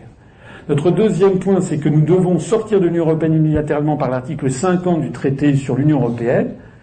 Si ce n'est pas nous qui avons fait cet article, cet article existe, donc je ne vois pas en quoi il serait extrémiste ou conspirationniste de vouloir utiliser un article qui a été édicté par les gens qui ont fait les traités européens. Au moins qu'on en débatte. Le troisième point, c'est que nous voulons sortir de l'euro unilatéralement par l'article 50 du traité. Le quatrième point, c'est que nous voulons sortir de l'OTAN unilatéralement par l'article 13 du traité de l'Atlantique Nord, qui a prévu aussi une procédure de sortie. Le cinquième point, c'est que nous voulons bâtir un rassemblement provisoire au-dessus du clivage droite-gauche pour que les Français récupèrent tout simplement les manettes. Pour reprendre mon expression tout à l'heure, qu'ils décident de la destination finale de l'avion et qu'ils cessent qu'on vote pour le commandant de bord. Un sixièmement, c'est un programme inspiré de celui du Conseil national de la résistance de 1944, actualisé pour le XXIe siècle, le septième point, c'est que notre mouvement est fondé, j'espère vous l'avoir montré au cours de cette conférence, sur ce que je crois être des valeurs qui sont des valeurs d'avenir, parce que les Français n'en peuvent plus d'être manipulés, la clarté, l'honnêteté, la cohérence, la fiabilité et l'expertise, le refus des manipulations et de tous les comportements politiciens. Notre charte fondamentale, fondatrice, exclut en particulier toute traîtrise et tout changement de programme. Je vous remercie de votre attention.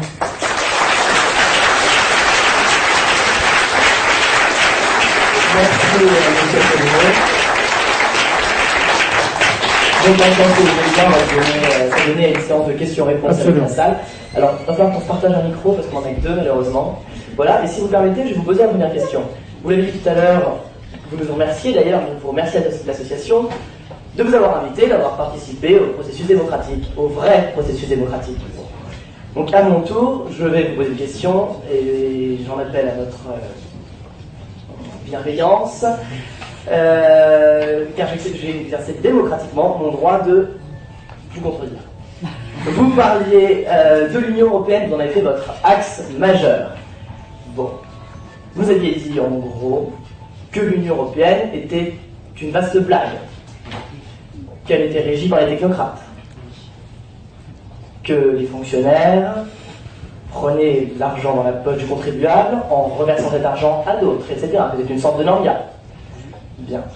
Vous avez parlé de la CJE, de la Cour de justice de l'Union européenne, en disant que toutes ces institutions ne servaient à rien, sauf à oppresser les nations. C'est ce que vous nous avez dit. Je ne vais pas dire en ces termes, mais je vais revenir. Je vous laisse parler. Merci. Vous avez dit aussi que le fait que l'Union européenne avait apporté paix et coopération dans l'Union européenne était faux, puisque c'était en soi une lutte entre OTAN et pacte de Varsovie. Euh, seulement, évidemment, vous l'avez dit aussi, si jamais il y avait un conflit à l'époque entre l'OTAN et les forces du pacte de Varsovie, on aurait eu une guerre nucléaire, ça aurait été terrible, la fin du monde, etc. Mais une fois que la lutte entre les deux blocs c'est terminé. N'avons-nous pas tous joui d'une paix, en tout cas d'une paix au sens du terme, je ne parle pas de paix économique, il y a une guerre économique c'est sûr, mais on a arrêté les pertes. On a eu trois conflits avec l'Allemagne entre 1870 et 1945. On n'en a pas eu un seul depuis l'avènement de l'Union Européenne. Ensuite, la deuxième partie de ma question. Vous critiquez la politique spectacle. Enfin, le dossier, monsieur. Vous nous parlez quand même des squatteurs de matinale. Vous nous parlez de Sarko au Conseil européen de 2008 qui essaye de vendre des tapis à son voisin. Vous nous parlez de Corinne Lepage qui a 21, qui essaye d'avoir 21 adhérents. Où est la logique? Je réponds.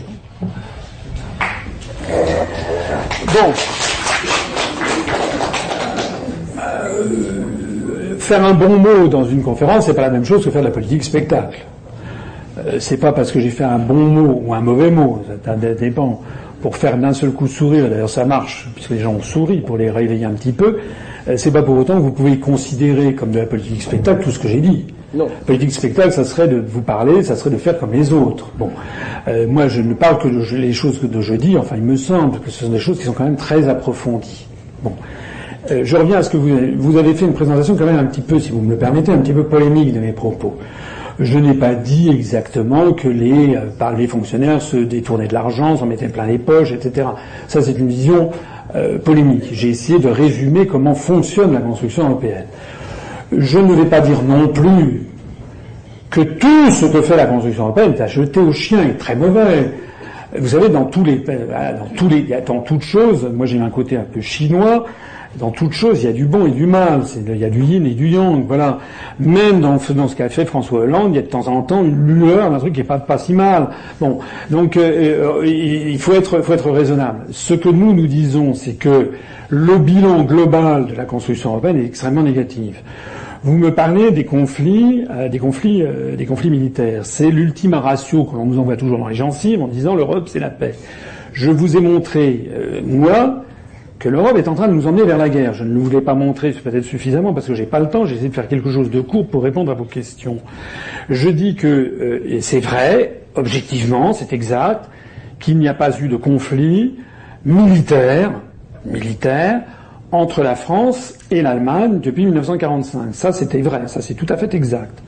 Mais est-ce que cela d'abord découle de l'Europe Et est-ce que cela aurait été autrement s'il n'y avait pas eu l'Europe? Je vous explique, moi, qu'il y a, depuis 1945, l'équilibre de la terreur entre le pacte de Varsovie et l'OTAN, d'une part.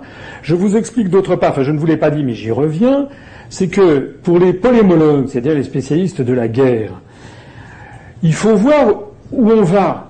Et quelle est la situation des forces? En règle générale, on estime que les guerres euh, explosent entre des zones en déclin démographique et riches par rapport à des zones en forte croissance démographique et pauvres.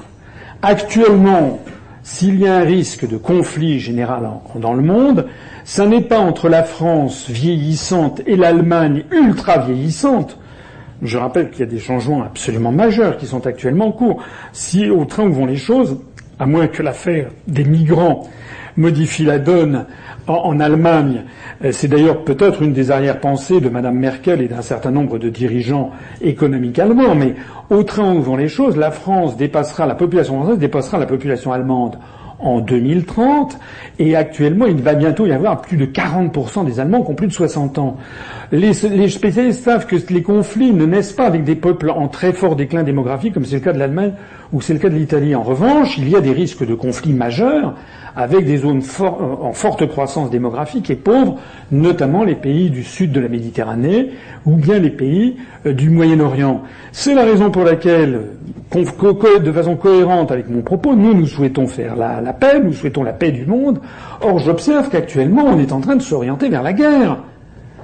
Pourquoi est-ce qu'il y a eu la guerre de 1914 Est-ce que vous vous êtes posé la question de savoir pourquoi il y a eu la guerre de 1914 parce qu'il y avait eu, d'une part, des empires centraux, qui étaient l'empire wilhelminien, empire qui était apparu en 1871 après la bataille de Sadova de 1866, puis la bataille de Sedan de 1870, avec l'unification allemande sous la houlette de la Prusse et de Bismarck, et puis l'empire austro-hongrois. Ces deux, ces empires centraux étaient considérés comme les menaces. Et vous aviez donc des alliances pacifiques qui avaient été nouées entre, d'une part, la France et la Russie, c'était la fameuse entente franco-russe, qui était d'ailleurs un, truc ahurissant, si vous y pensez, entre une république française, euh, qui était la, seule grande république d'Europe euh, de, cette époque, et puis euh, l'empire autocratique des tsars, et puis il y avait eu l'entente cordiale avec l'Angleterre, et puis il y avait eu la, la relation, de, le traité entre d'alliance entre la Serbie et la Russie. Ces différentes alliances prétendaient assurer la paix en Europe par un jeu d'alliances automatiques contre les empires centraux. Et lorsque François Ferdinand a été assassiné à Sarajevo, il y a eu ce jeu d'alliances automatiques qui s'est mis à fonctionner à plein régime, avec l'Autriche-Hongrie euh, qui fait un ultimatum à la Serbie, l'Allemagne qui se déclare alliée de la de la de la de l'Autriche-Hongrie, la Serbie qui, qui a le soutien de la Russie et de la France, et puis tout s'embrase. Et c'est là qu'intervient Jaurès en disant halte au feu, il faut arrêter ce système. C'est ça qui nous a emmenés à la guerre. Si vous y réfléchissez maintenant, comme le dit, vous savez, il y, a, un dicton que je vous invite à méditer. Il y a un dicton qui dit l'histoire ne se répète jamais, elle bégaye tout le temps. Oui, il n'y a pas tellement, il y a moins de menaces de guerre franco-allemande maintenant du fait de l'effondrement de la démographie. Mais en revanche, il y a des menaces de guerre avec le monde russe et avec le monde du Moyen-Orient. Or, actuellement, si vous pensez à la guerre de 14, si vous avez, si vous êtes cet effort d'imagination que désormais l'OTAN est un système d'alliance pacifique qui, prétend assurer la paix contre la menace qui serait celle des nouveaux empires centraux d'aujourd'hui que sont le monde arabo-musulman et la Russie, vous avez tout compris. La France, elle est en train d'être entraînée contre son gré dans un risque de guerre planétaire, d'une part vis-à-vis du monde arabo-musulman, d'autre part vis-à-vis du monde russe. Hein. C'est la raison pour laquelle, effectivement, je vous accorde qu'il n'y a pas de guerre en ce moment avec l'Allemagne, mais jamais la planète, depuis très longtemps, n'a été aussi près d'une guerre planétaire depuis au moins 20 ans, à mon avis. Merci. Monsieur la parole? Euh, on va commencer euh, Bonsoir monsieur, merci.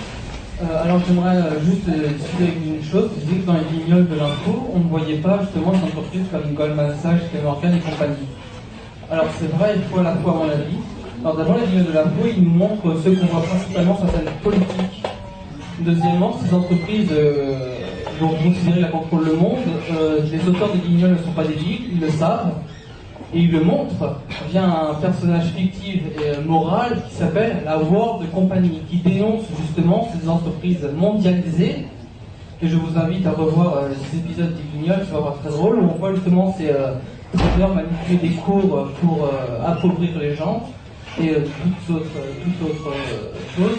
Et deuxième question, cette conférence est très intéressante, mais je n'ai toujours pas compris à quoi sert la politique. Alors,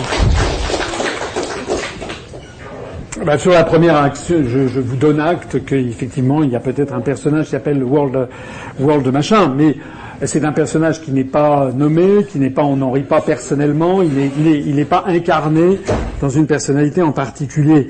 Je ne crois pas avoir vu, mais c'est vrai que je, regarde très très peu la télévision, je ne crois pas avoir vu Monsieur Bernard Arnault, François Pinault sous les traits ridicules comme ceux qui sont montrés.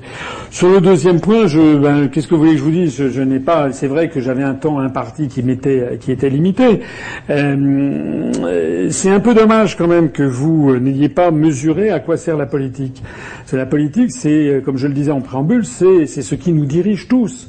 En sortant de la faculté où vous êtes étudiant, quand vous allez constater que vous aurez les pires difficultés à trouver un contrat à durée indéterminée, euh, là, vous allez peut-être vous dire que finalement, la politique, ça sert à quelque chose.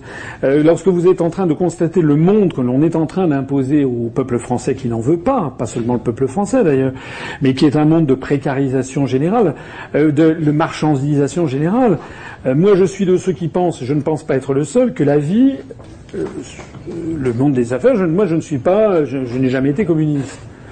Je ne suis pas un collectiviste, je, suis pas, je ne crois pas être un rêveur utopique. Mais pour autant, je ne pense pas non plus que l'alpha et l'oméga de la vie sur Terre, ce soit de faire du profit pour une bonne entreprise. Je ne le pense pas. Je pense qu'il y a quand même d'autres choses sur Terre, comme disait, excusez-moi de citer, je ne veux, pas jouer les prêtres en chair, mais c'est dans les évangiles le Christ qui dit l'homme ne se nourrit pas que de pain. Il y a d'autres choses sur Terre, et heureusement que simplement dégager du profit et faire de voilà, parce que sinon on est en train d'entrer, alors là c'est un problème moins politique que philosophique, on est en train d'entrer dans une société où se pose un vrai problème du sens. Hein, quel est le sens une fois que vous, vous êtes encore très jeune, vous devez avoir 20 ans, euh, et quand vous aurez 40 ans, que vous aurez eu plusieurs iPhones, que vous aurez fait euh, trois 4 voyages à l'étranger, que vous aurez eu trois 4 voitures, etc., que vous aurez divorcé trois fois, euh, parce que votre femme et vous, vous n'avez pas les mêmes horaires de travail, et c'est ça, et parce que vous aurez constaté que votre famille, elle est en train, en fait, de voler en éclats, parce que tout le monde est derrière son iPhone, il y a un moment à partir duquel, à partir de la quarantaine, vous allez vous poser des questions et vous dire, mais finalement, quel est le type de société que je lègue à mes enfants. Il y a d'autres choses dans la vie que, à mon avis, que la loi du fric. Voilà. Or, me semble-t-il, la France a une autre voie à porter dans l'univers que celle de, la marchandisation de type anglo-saxonne. Nous sommes un autre Occident, nous avons d'autres valeurs euh, qui font notre génie national, qui font aussi peut-être le côté irritant pour certains. On n'a pas que des qualités, on a aussi des défauts sérieux que je ne vais pas m'amuser à lister ici. Mais donc, ce qui me paraît nécessaire, c'est qu'il y a aussi, me semble-t-il, on doit se battre pour le bonheur, euh, le fait d'avoir du temps libre, le fait de pouvoir euh, préserver un certain nombre, euh, une certaine identité, une certaine vision du monde. par exemple, je n'ai même pas parlé, mais la politique agricole et la, réforme du TAFTA, là, qui va mettre, vous savez qu'il y a 60 000 exploitations agricoles qui risquent de mettre la clé sous la porte demain. Pas pour rien que François Hollande et que, et que Valls se sont fait, comme on dit gentiment, chahuter. En fait, ils se sont fait insulter au, dernier salon de l'agriculture. Il y avait 3 200 000 agriculteurs en France. En 1962, on est tombé à moins de 400 000. On est en train d'aller vers un univers où il n'y aura plus bah, ce qui faisait quand même l'un des charmes de notre pays, c'est-à-dire les terroirs, les, les productions locales, les fromages, les, les vins, les trucs et machins. L'idéal, semble-t-il, c'est d'avoir des productions à l'américaine, le modèle étant celui de l'Oklahoma, de l'Arkansas, avec des exploitations qui font des dizaines de milliers d'hectares. Euh, est-ce qu'on a le droit d'être contre? Est-ce qu'on a le droit de dire non, le monde, ce n'est pas uniquement que de se ramasser du McDonald's toute la journée? C'est là un vrai, vrai sujet qui est un sujet, je crois, de nature éminemment politique et qu'il est important d'avoir à l'esprit maintenant. Oui, monsieur. Ouais. on va peut-être laisser le micro, on va passer le micro à lui.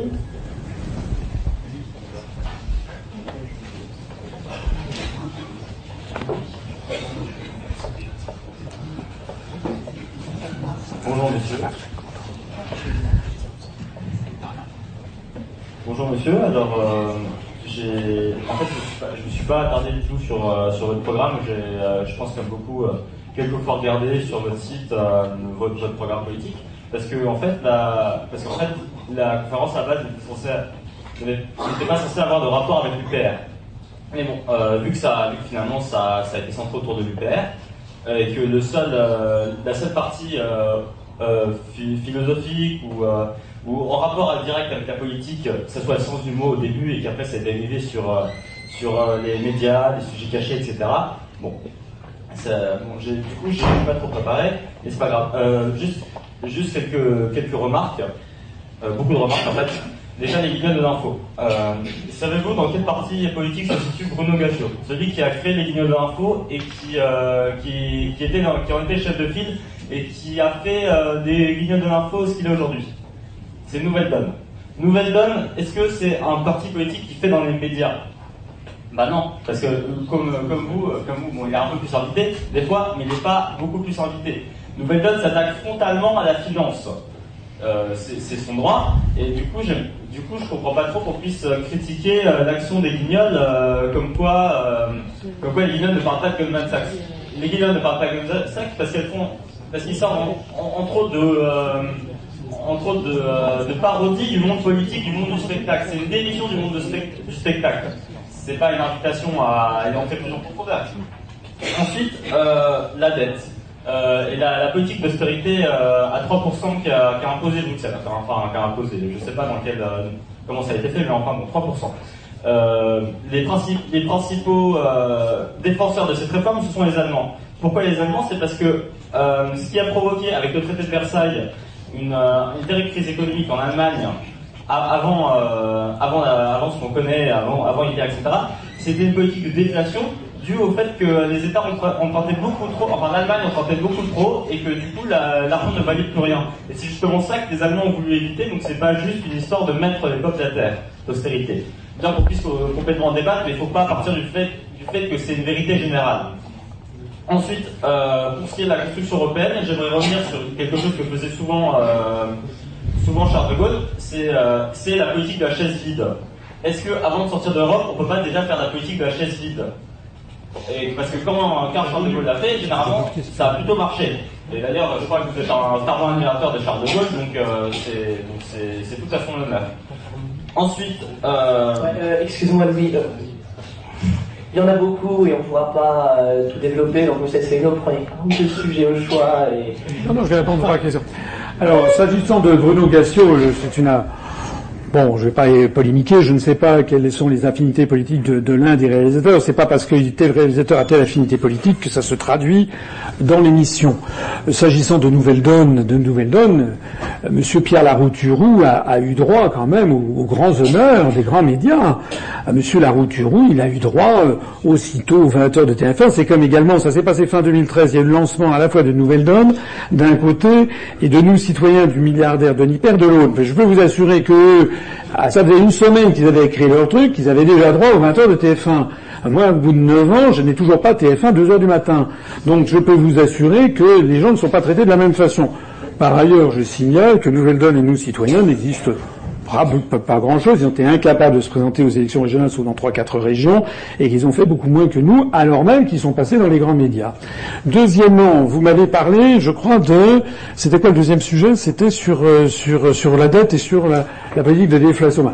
Actuellement, c'est une politique de déflation. Absolument, on est justement le problème de la, de la, de la Banque centrale européenne, c'est qu'il y a justement trop peu d'inflation.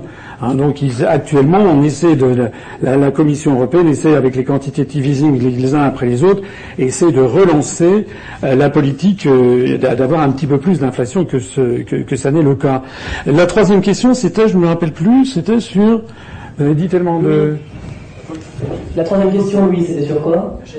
Ah oui, la politique de la chasse. Ça, c'est un point sur lequel je veux rester peut-être un petit peu plus longtemps. Euh, d'abord, vous avez eu euh, vous avez un peu présenté les choses à votre façon. Il n'y a pas eu des politiques de la chaise vide. Il y a eu une politique de la chaise vide que Charles de Gaulle a lancée en 1965 et qui s'est terminée en, 1966, en janvier 66, 18 janvier, sauf faire de ma part, avec le compromis de Luxembourg.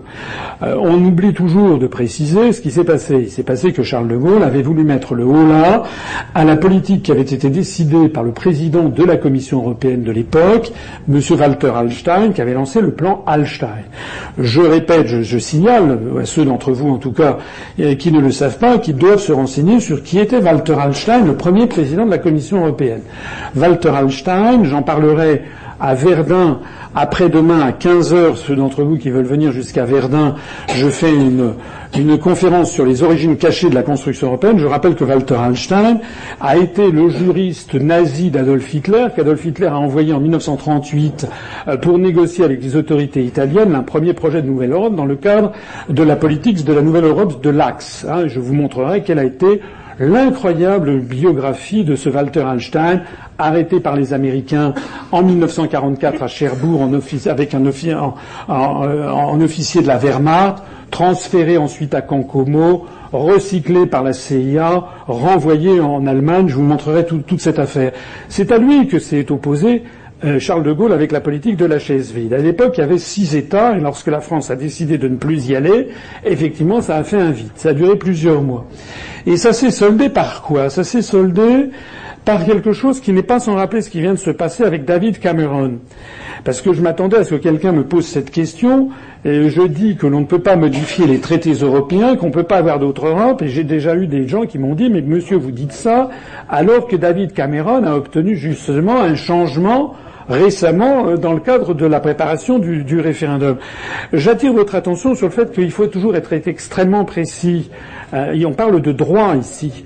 M. Cameron n'a rien obtenu du tout en matière de modification des traités. Tout simplement parce que les traités se modifient à l'unanimité, qu'il faut ensuite les signer et qu'ensuite ils doivent être ratifiés dans les formes. Donc M. Cameron n'a rien obtenu du tout que simplement de bonnes paroles de la part de ses homologues chefs d'État et de gouvernement.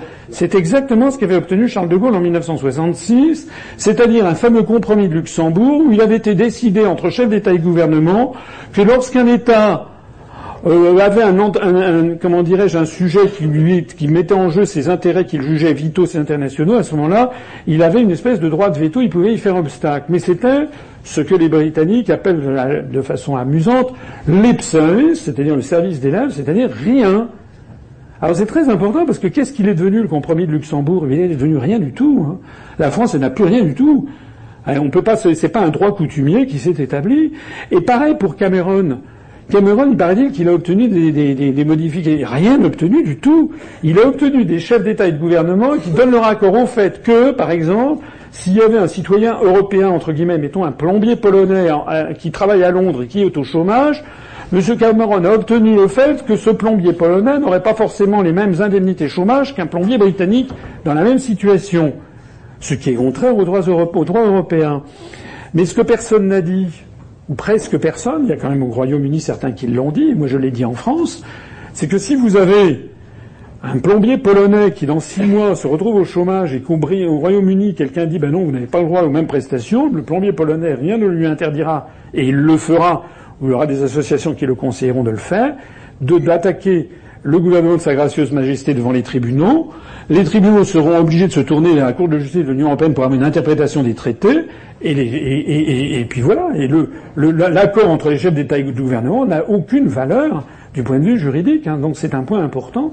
C'est la raison pour laquelle je vous remercie d'avoir parlé de cette question du, traité de la, politique de la chaise vide. Mais en fait, c'est quelque chose qui est fondé sur du flanc.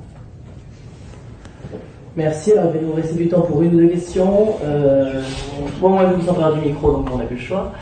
Et on en reprendra une ou deux après. Ok.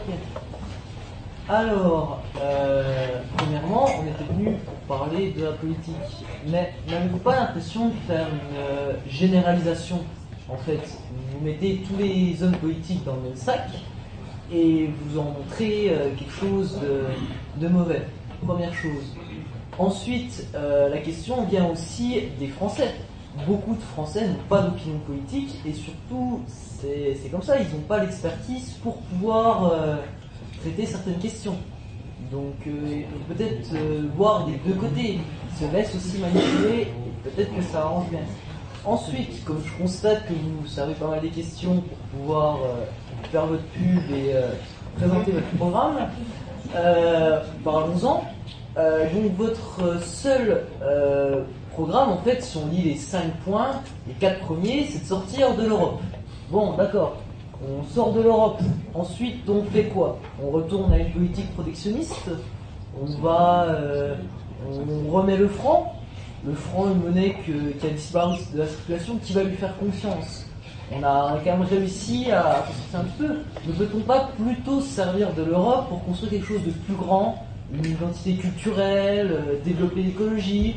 Il n'y quand même pas que des choses mauvaises. Ensuite, euh, sur la France, vous dites que la France est le pantin de, euh, de l'Union européenne. Mais vous déniez la, force de la France. Et la France et l'Allemagne qui ont fondé l'Europe. Là, vous dites, qu'on est juste des pantins, mais la France a quand même son mot à dire. C'est quand même une force. Elle n'est pas, elle n'est pas non plus au niveau de la vie qui vient d'arriver. Ouais, excuse-moi, ça fait vraiment beaucoup, il faut que ce soit très bref là, on n'a plus le temps. Alors, il y a un, peu, un, préalable, c'est que moi je, je, serais tout à fait euh, d'accord pour avoir un débat approfondi, mais chacune de ces questions nécessiterait d'avoir un débat d'une heure ou deux. Bon. Le problème, c'est qu'on est toujours extrêmement contraint par le temps. Voilà. J'ai fait quelque chose qui était assez synthétique. Tout à l'heure, on m'a fait un procès que je trouvais un peu injuste en disant que je n'ai pas parlé politique. Si, j'ai parlé que de politique, justement. Euh, et, j'ai montré en quoi, justement, il y avait un problème. Alors, je reprends vos questions, monsieur, les unes après les autres, du moins telles que je me le rappelle. Euh, vous, vous dites que je mets tous les responsables politiques dans le même sac. C'est un peu vrai, mais euh, non, mais c'est un peu vrai, je reconnais. Mais si vous avez, si vous êtes capable de me présenter un seul responsable politique français qui soit d'accord pour débattre avec moi des articles des traités. Faites-le moi connaître. Est-ce que vous connaissez un seul responsable politique français, de l'extrême droite à l'extrême gauche en passant par l'extrême centre, qui ait simplement une seule fois parlé devant le public de l'article 121 sur les grandes orientations de politique économique, de l'article 63 euh, sur, sur l'interdiction des restrictions aux échanges de mouvements de capitaux, sur les articles 38 et 39 concernant l'agriculture, sur l'article 106 concernant les services publics, sur l'article 42 concernant l'OTAN. Est-ce que vous en connaissez un seul? La réponse est non. C'est la raison pour laquelle j'estime en effet, c'était d'ailleurs le préambule de ma conférence, j'estime qu'en effet, nous, nous sommes là pour attirer les Français sur des véritables sujets, des sujets de fond. Je regrette que vous ne l'ayez peut-être pas suffisamment perçu.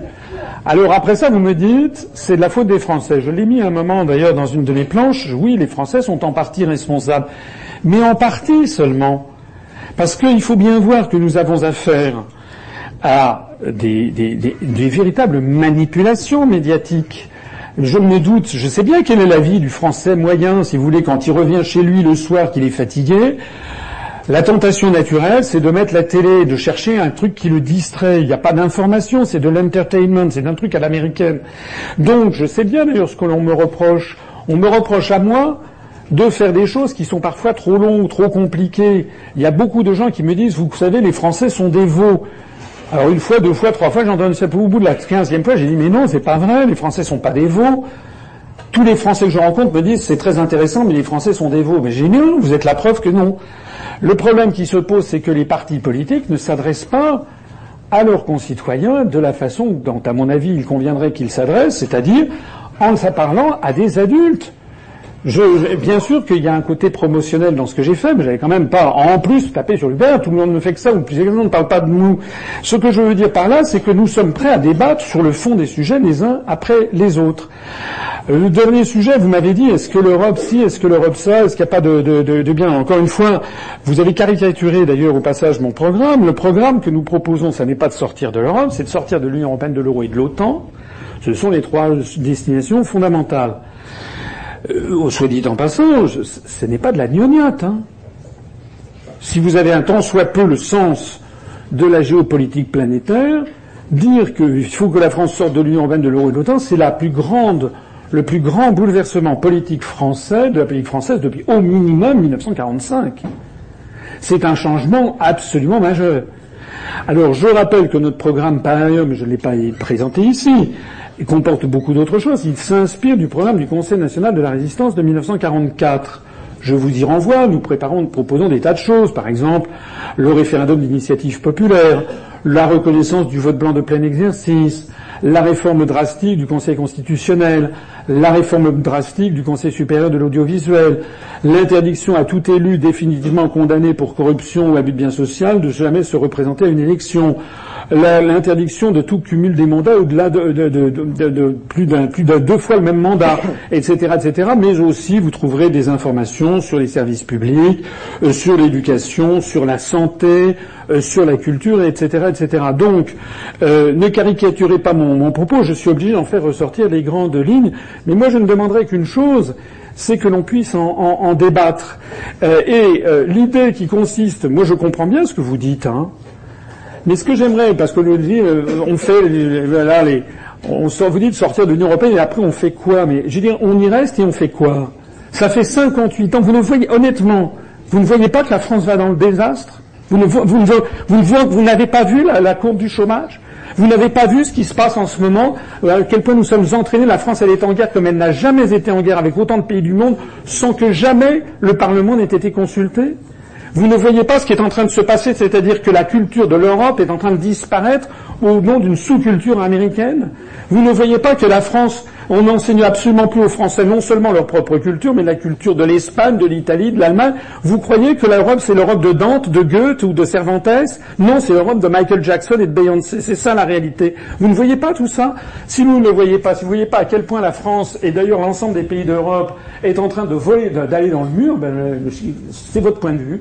En tout cas, ça n'est pas le, ça n'est pas le mien. Alors, merci monsieur. Simplement, euh, les questions dans la plus le temps, dans le temps. Il y a deux messieurs là qui sont particulièrement carrés qui ont levé la main du début à la fin.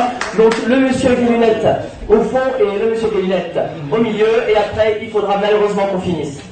Alors, un instant, je prends la parole une seconde, pas sur le fond. Non, je prends la parole.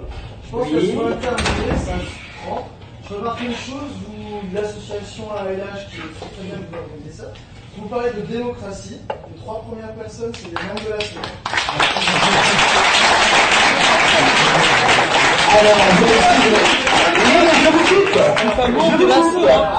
Alors, c'est principe, c'est le, c'est. Et comment voulez-vous qu'on s'organise avec aussi peu de temps?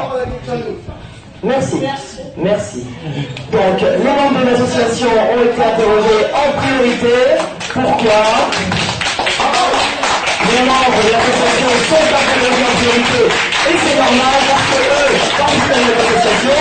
Et surtout, se participent à la vie de notre association, payent leur cotisation et nous allons progresser. Voilà, c'est tout. Pierre, je mets pas membre. Au passage, je suis pas membre non plus, hein. Je te le dis pour info, hein. Participation terme. Comme on le disait, monsieur, allez-y.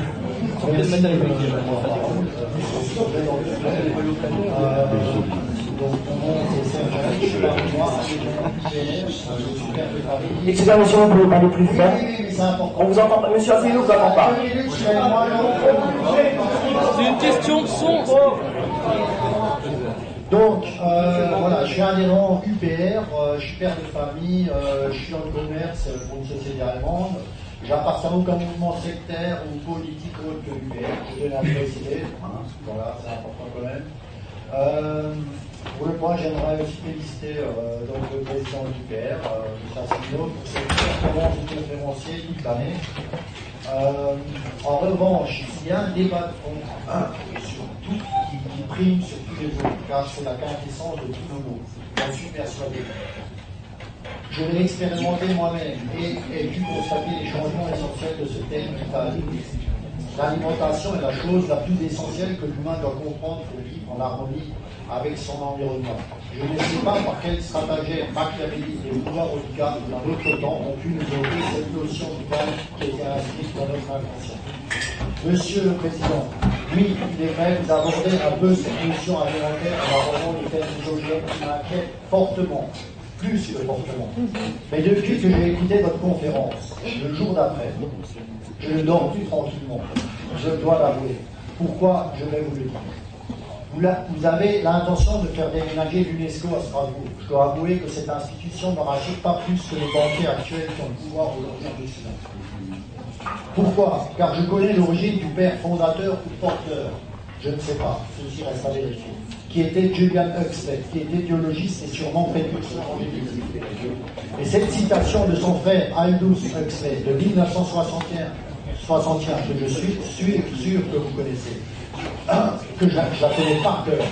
Il y aura, je vais, je vais la dire, il y aura, c'est très important, il y aura dès la prochaine génération une méthode pharmaceutique pour faire aimer aux gens leur propre servitude et créer une dictature sans larmes, pour ainsi dire, en réalisant des camps de concentration sans douleur pour des sociétés entières, de sorte que les gens se verront privés de leur liberté, mais en ressent- ressentiront plutôt du plaisir. D'après mes recherches, je sais qu'il existe environ 300 références d'adjuvants alimentaires, E E301, E501, etc. Il y en a 300, 300. Dans le bio, je crois savoir qu'il y en a 50 qui sont aujourd'hui tolérés. Il y en aura de plus en plus obligés. La loi du marché l'imposera. En gros, pour quelqu'un qui mange n'importe quoi, qui consomme 8, il en consomme 8 kilos de ces fameuses substances par an. Personne ne sait quel est le rôle de, ce- de ces substances, enfin des personnes qui sont censées les connaître. Bizarre, non On prend les consommateurs, il n'en sait rien. Quand, quand je vois l'état hébété de certaines personnes de notre société, excusez-moi, je me pose des questions, car moi j'ai pris conscience d'une chose. Les gens qui, ont, qui sont à la quête du pouvoir, ou qui ont le pouvoir, ils n'ont pas le même degré de moralité à voir que les gens qui sont ici. C'était un topic. Ce qui compte, c'est c'est le but pour l'atteindre, n'importe les moyens. Donc on pourrait avoir des réflexions suivantes. On va consulter un médecin. Jamais il vous posera la question quand vous êtes malade. Monsieur, qu'est-ce que vous avez Jamais, jamais. Je vous dis jamais. Pourtant, vous aimez la culture asiatique, euh, japonaise et tout ça. Et là-bas, on parle que de ça, que de ça et uniquement ça.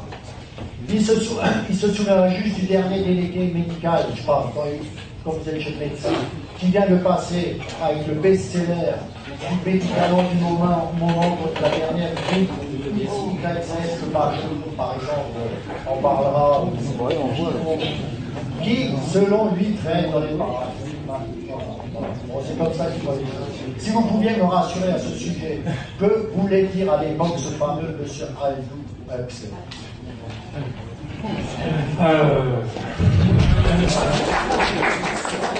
Si vous ne savez pas, ne répondez pas. Non, non, je connais Aldous Huxley, voilà. Euh, euh, euh, si vous voulez, euh, on revient un peu au thème général, c'est que- qu'est-ce que c'est que la, politique. Euh, moi, je crois qu'il y a un point, je n'ai peut-être pas suffisamment insisté, j'ai même pas insisté assez d'ailleurs, c'est que d'abord et avant tout, c'est dégager une hiérarchie de priorités. nous voyons, depuis que j'ai créé ce mouvement politique, je vois arriver des gens vraiment de tous les horizons. Et il y a beaucoup de gens qui me disent, mais monsieur, vous ne parlez pas de ci, vous ne parlez pas de ci, vous ne parlez pas de ci, vous ne parlez pas de ça. Ce que là j'ai voulu faire, c'est, finalement je suis plus modeste que ça. J'ai voulu faire comprendre un truc. C'est qu'actuellement les Français, c'est tout bête, hein, les Français, sous couvert de modernité, avec des artifices de présentation, avec des manœuvres d'intimidation et de diabolisation, en fait, on leur a retiré leur droit inaliénable à disposer d'eux-mêmes. C'est pourtant inscrit dans le droit international positif, hein, le droit des peuples à disposer d'eux-mêmes. Donc ce que moi j'ai proposé aux Français, c'est de se rassembler à titre provisoire pour que les Français récupèrent leur souveraineté dans tous les domaines, et ensuite on rend aux Français leur démocratie. C'est-à-dire que quand ils voteront à droite, ils aient un gouvernement de droite, quand ils voteront à gauche, ils aient un gouvernement de gauche. Alors il est vrai que on a assorti ça d'un programme, comme en, comme en 43-44, il fallait avoir un programme qui allait au-delà de la récupération de la souveraineté nationale et de chasser les Allemands. C'est pour ça qu'il y a eu un programme de justice sociale, de rétablissement de la liberté et de la démocratie dont on s'est largement inspiré dans notre programme. On n'a pas pu traiter de tous les sujets bien entendu. Sur la question de l'alimentation, ce que nous, il y a quand même un, bon passage sur le, dans le programme sur les questions alimentaires, où notamment je parle du codex alimentarius, je parle de la, de la, d'essayer de, développer euh, les, euh, euh, comment dirais-je, l'agriculture raisonnée, où je parle également de la mise en marché pour faciliter les circuits courts, ou ce genre de choses. Mais ça n'épuise pas tout, heureusement encore, ça n'épuise pas tout le sujet agricole. Ce que nous nous disons, c'est que tant qu'on restera dans les traités européens, notamment l'article 38 et l'article 39, qui place l'agriculture sous l'empire de la seule et unique loi du marché et du profit maximal, on n'en sortira pas. Hein, c'est très important. J'en parle, je renvoie aux gens qui, veulent mieux connaître notre programme. J'ai fait une conférence qui s'appelle les 10 raisons de sortir de l'Union européenne. On aurait pu avoir, par exemple, des traités européens qui auraient dit que l'objectif de la politique agricole commune, par exemple, aurait été d'améliorer la qualité euh, sanitaire et gustative des aliments. Mais c'est pas ça qui est marqué. On aurait pu avoir un traité qui prévoit que la politique agricole commune a pour objectif le maintien en zone rurale d'un pourcentage incompressible de la population pour euh, un équilibre des territoires et des terroirs. C'est pas ça qui a été La seule chose qui est mentionnée, c'est pour l'article 38 et l'article 39, c'est l'optimisation des facteurs de production, la compétitivité des productions. C'est de ça qu'il s'agit. C'est-à-dire que les personnes qui ont tenu la main de la rédaction de ces traités européens sont encore une fois et avant tout des apôtres de la loi du marché. Moi, je ne suis pas contre la loi du marché. Je dis, je l'ai dit tout à l'heure, j'ai dit que là-dedans, ça doit être un équilibre à trouver entre la nécessité, évidemment, d'avoir des cultures qui soient quand même relativement compétitives, mais aussi un contre-équilibre qui est la qualité sanitaire, la qualité gustative des aliments, le maintien des gens en zone rurale. Par exemple, moi, je trouve absolument inimaginable le brevetage du vivant, le fait que euh, des, associations comme Coco Pelli soient quasiment incriminées parce que elles veulent tout simplement utiliser des semences anciennes. Là, je trouve que ça veut dire que notre planète va tourne tourne pas rond. Il n'est pas normal que euh, le, métier d'agriculteur, qui est sans doute l'un des plus beaux métiers du monde, soit désormais devenu un métier de, fonctionnaire ou ou d'agent de, de, de société multinationale. Donc ça, je vous rejoins là-dessus. Encore une fois, notre programme ne, pose pas, ne s'occupe pas de tous les sujets. Il faut une hiérarchie de priorités. Sachez en tout cas que mon modèle n'est pas celui d'Adlous Huxley. Bien. Il nous reste euh, une dernière question parce que je vais prendre à monsieur et vraiment en une minute parce qu'on n'a plus le temps. Voilà. Avant, excusez-moi, est-ce que vous êtes membre de LH parce que, que je ne me fasse pas encore incriminer Je suis pour rien, hein. Mais vous êtes pour rien, vous inquiétez pas. Promis, c'est la dernière. Ça sera... Sympa pour les autres. Je vais pas vous mentir, je suis membre de Les Républicains. Ah. Mais je tiens à vous remercier d'une chose. Enfin, un discours de fond. Je ne suis pas Hubert, hein, mais c'est, ça manque crucialement dans mon parti. Et là, enfin, une fois que je vous vois, c'est ma première fois, merci, les gars. Et par contre, on a au moins quelqu'un qui dit des choses. Je suis pas d'accord surtout avec vous, hein, sur les questions. Parce que vous ne connaissez pas tout. Oui, mais on voit, on a quelque chose de fond et c'est construit et ça fait plaisir à voir. On ne comprend pas que les citoyens sont des cons et pour une fois ça fait plaisir à entendre. Ma première question c'est de savoir, vous nous parlez souvent d'un on général. une espèce de masse sombre, euh, insoupçonnée. On vous impose ça, on vous dit ça, on va faire le TAFTA, on va l'Europe, on vous prend l'euro, etc., etc. Donnez-moi des noms, parce que c'est intéressant. Ça fait un peu théorie du complot comme ça, mais c'est intéressant. Donnez-moi des noms. Qui fait ça? Parce que c'est simple de dire un nom général comme ça, mais donnez-moi un nom. Parce que je suis d'accord, je suis d'accord pour vous croire, mais il que vous me donniez tout. Parce que franchement, un nom général, je m'excuse, je Juste, dites-moi c'est qui ce général Ma deuxième question, je me rappelle d'une phrase de M. Bernard Tapie à M. Jean-Marie Le Pen qui disait Monsieur Jean-Marie Le Pen, les Maghrébins n'ont pas le monopole de tout ce qui ne va pas en France. Monsieur Asselineau, je tiens à vous dire que l'Union Européenne n'a pas le monopole de tout ce qui ne va pas en France. Quand vous avez montré votre courbe avec le taux de le, nombre de pauvres en France qui descend au fur et à mesure, et dès qu'on passe à 80, 2002, ça remonte. D'accord Je suis d'accord, c'est vrai, c'est des chiffres, c'est comme ça. Mais moi, je me rappelle de François Mitterrand qui disait Je ne serai pas le président de 1 million de chômage, je ne serai pas le président d'un million de chômeurs, et il a été président de 3 millions de chômeurs. Sur la même période, quand vous dites que le nombre de pauvres descend en France, sur la même période, le chômage explose. Et ça, le chômage, il explose, les, délocalisations explosent, la perte de continuité explose. Et ça, à grand coup de déficit. Ça, vous n'en parlez pas. Et ça, c'est pas l'Europe. Ça, c'est la France. Votre programme, il est basé surtout sur l'Europe. Aller vers euh, combattre l'Europe. C'est tout à votre honneur, c'est une biologie, c'est très bien. Mais est-ce que vous ne pensez pas aussi qu'en France, il y a des choses à faire et que tous les mots qui sont en France, ce n'est pas seulement le monopole de l'Europe, mais aussi peu le monopole, c'est aussi la faute des Français et du gouvernement, pas seulement la faute de, de l'Europe. Je vous remercie, c'était très intéressant.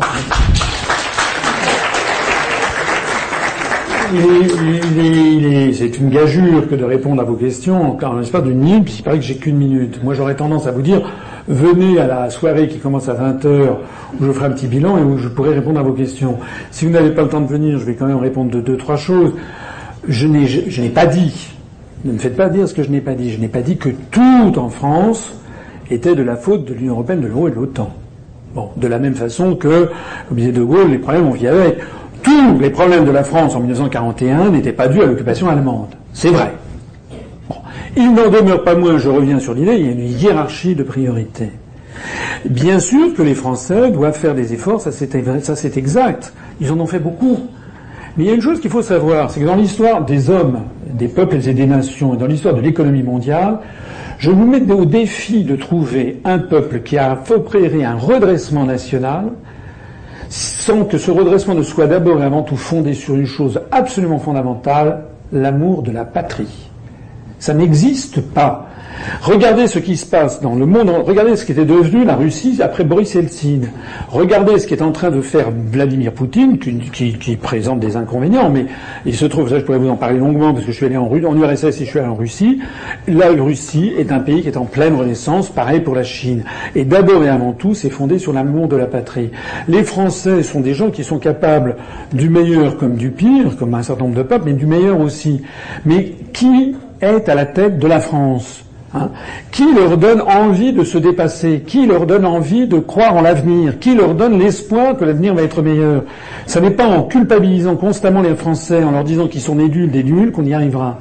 Et il y a un dernier point que je voudrais dire quand même, parce que ça j'y tiens beaucoup, j'ai pas eu l'occasion de le dire, c'est que les autres pays du monde, et notamment ceux qui réussissent, ne sont pas du tout dans la même situation dans laquelle on nous a placés nous. Par exemple, l'article 63 sur les délocalisations, l'interdiction du contrôle des mouvements de capitaux, c'est seulement les pays occidentaux, les États-Unis et les pays de l'Union européenne qui, et puis le Japon qui, subissent ce truc-là. C'est-à-dire que les pays qui réussissent, la Thaïlande, le Vietnam, la Chine, ils n'ont jamais accepté ça. L'Émirat du Qatar non plus. En d'autres termes, lorsqu'un Chinois veut racheter le château de Gevrey-Chambertin, comme il l'a fait, parce qu'il a fait fortune à Macao dans les casinos, on ne peut pas s'y opposer. Lorsque l'émir du Qatar rachète l'hôtel Georges V, on ne peut pas s'y opposer s'il met le maximum d'argent et qu'il n'y a personne pour le contredire. Mais si l'inverse est vrai, si l'inverse est... Mais non, ce sont les traités européens. Les traités européens... Il y a des gens, Il y a des gens qui décident. Oui. C'est qui Eh ben vous, ce sont les gens qui ont négocié ces traités, ce sont les forces qui s'exercent derrière, ce sont les lobbies qui s'exercent à Bruxelles. Allez voir un, truc qui redresse tous les think tanks, le Center for European Reform, les gens style Monsieur Attali, style euh, euh, Notre Europe de Jacques Delors, c'est ça, c'est toute une nébuleuse de gens, de forces qui s'exercent, dont les peuples sont complètement tenus à l'écart. Mais je termine mon propos. Si demain vous gagnez au loto le grand, le, le 100 millions d'euros au loto, ce que je vous souhaite, mais si vous voulez demain acheter un truc au Qatar, ou si vous voulez acheter le, jardin du thé du Puy du Dragon, le Nanjing Cha qui se trouve à Hangzhou par, par de Shanghai, eh ben je vous pourrez vous lever de bonne heure parce que les Chinois vous diront mayo, c'est-à-dire non. C'est-à-dire qu'ils euh, n'ont pas accepté ce que nous, on nous a forcé d'accepter. Renseignez-vous sur la théorie, sur l'ouverture asymétrique de, Joseph Sti- Stiglitz, qui lui a valu le prix Nobel d'économie. Les pays occidentaux, nous ne sommes pas tous égaux face à la mondialisation. Les pays qui réussissent n'ont pas accepté ce que nous, on nous a obligés d'accepter, c'est-à-dire la libre circulation des mouvements de capitaux. Merci, Michael.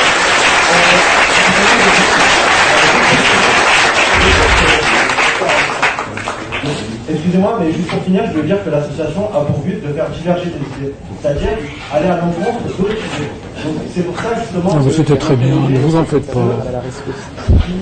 Mais c'est normal, hein. attendez, là vous, vous- là, vous ouvrez un débat politique, c'est normal que ça suscite des... Que ça suscite Voilà. C'est la preuve que ça s'est bien passé. Merci. Vous n'avez pas un verre d'eau. Bon, merci à tous. Dépêchez-vous de sortir parce qu'on va s'habituer. Pour finir, rejoignez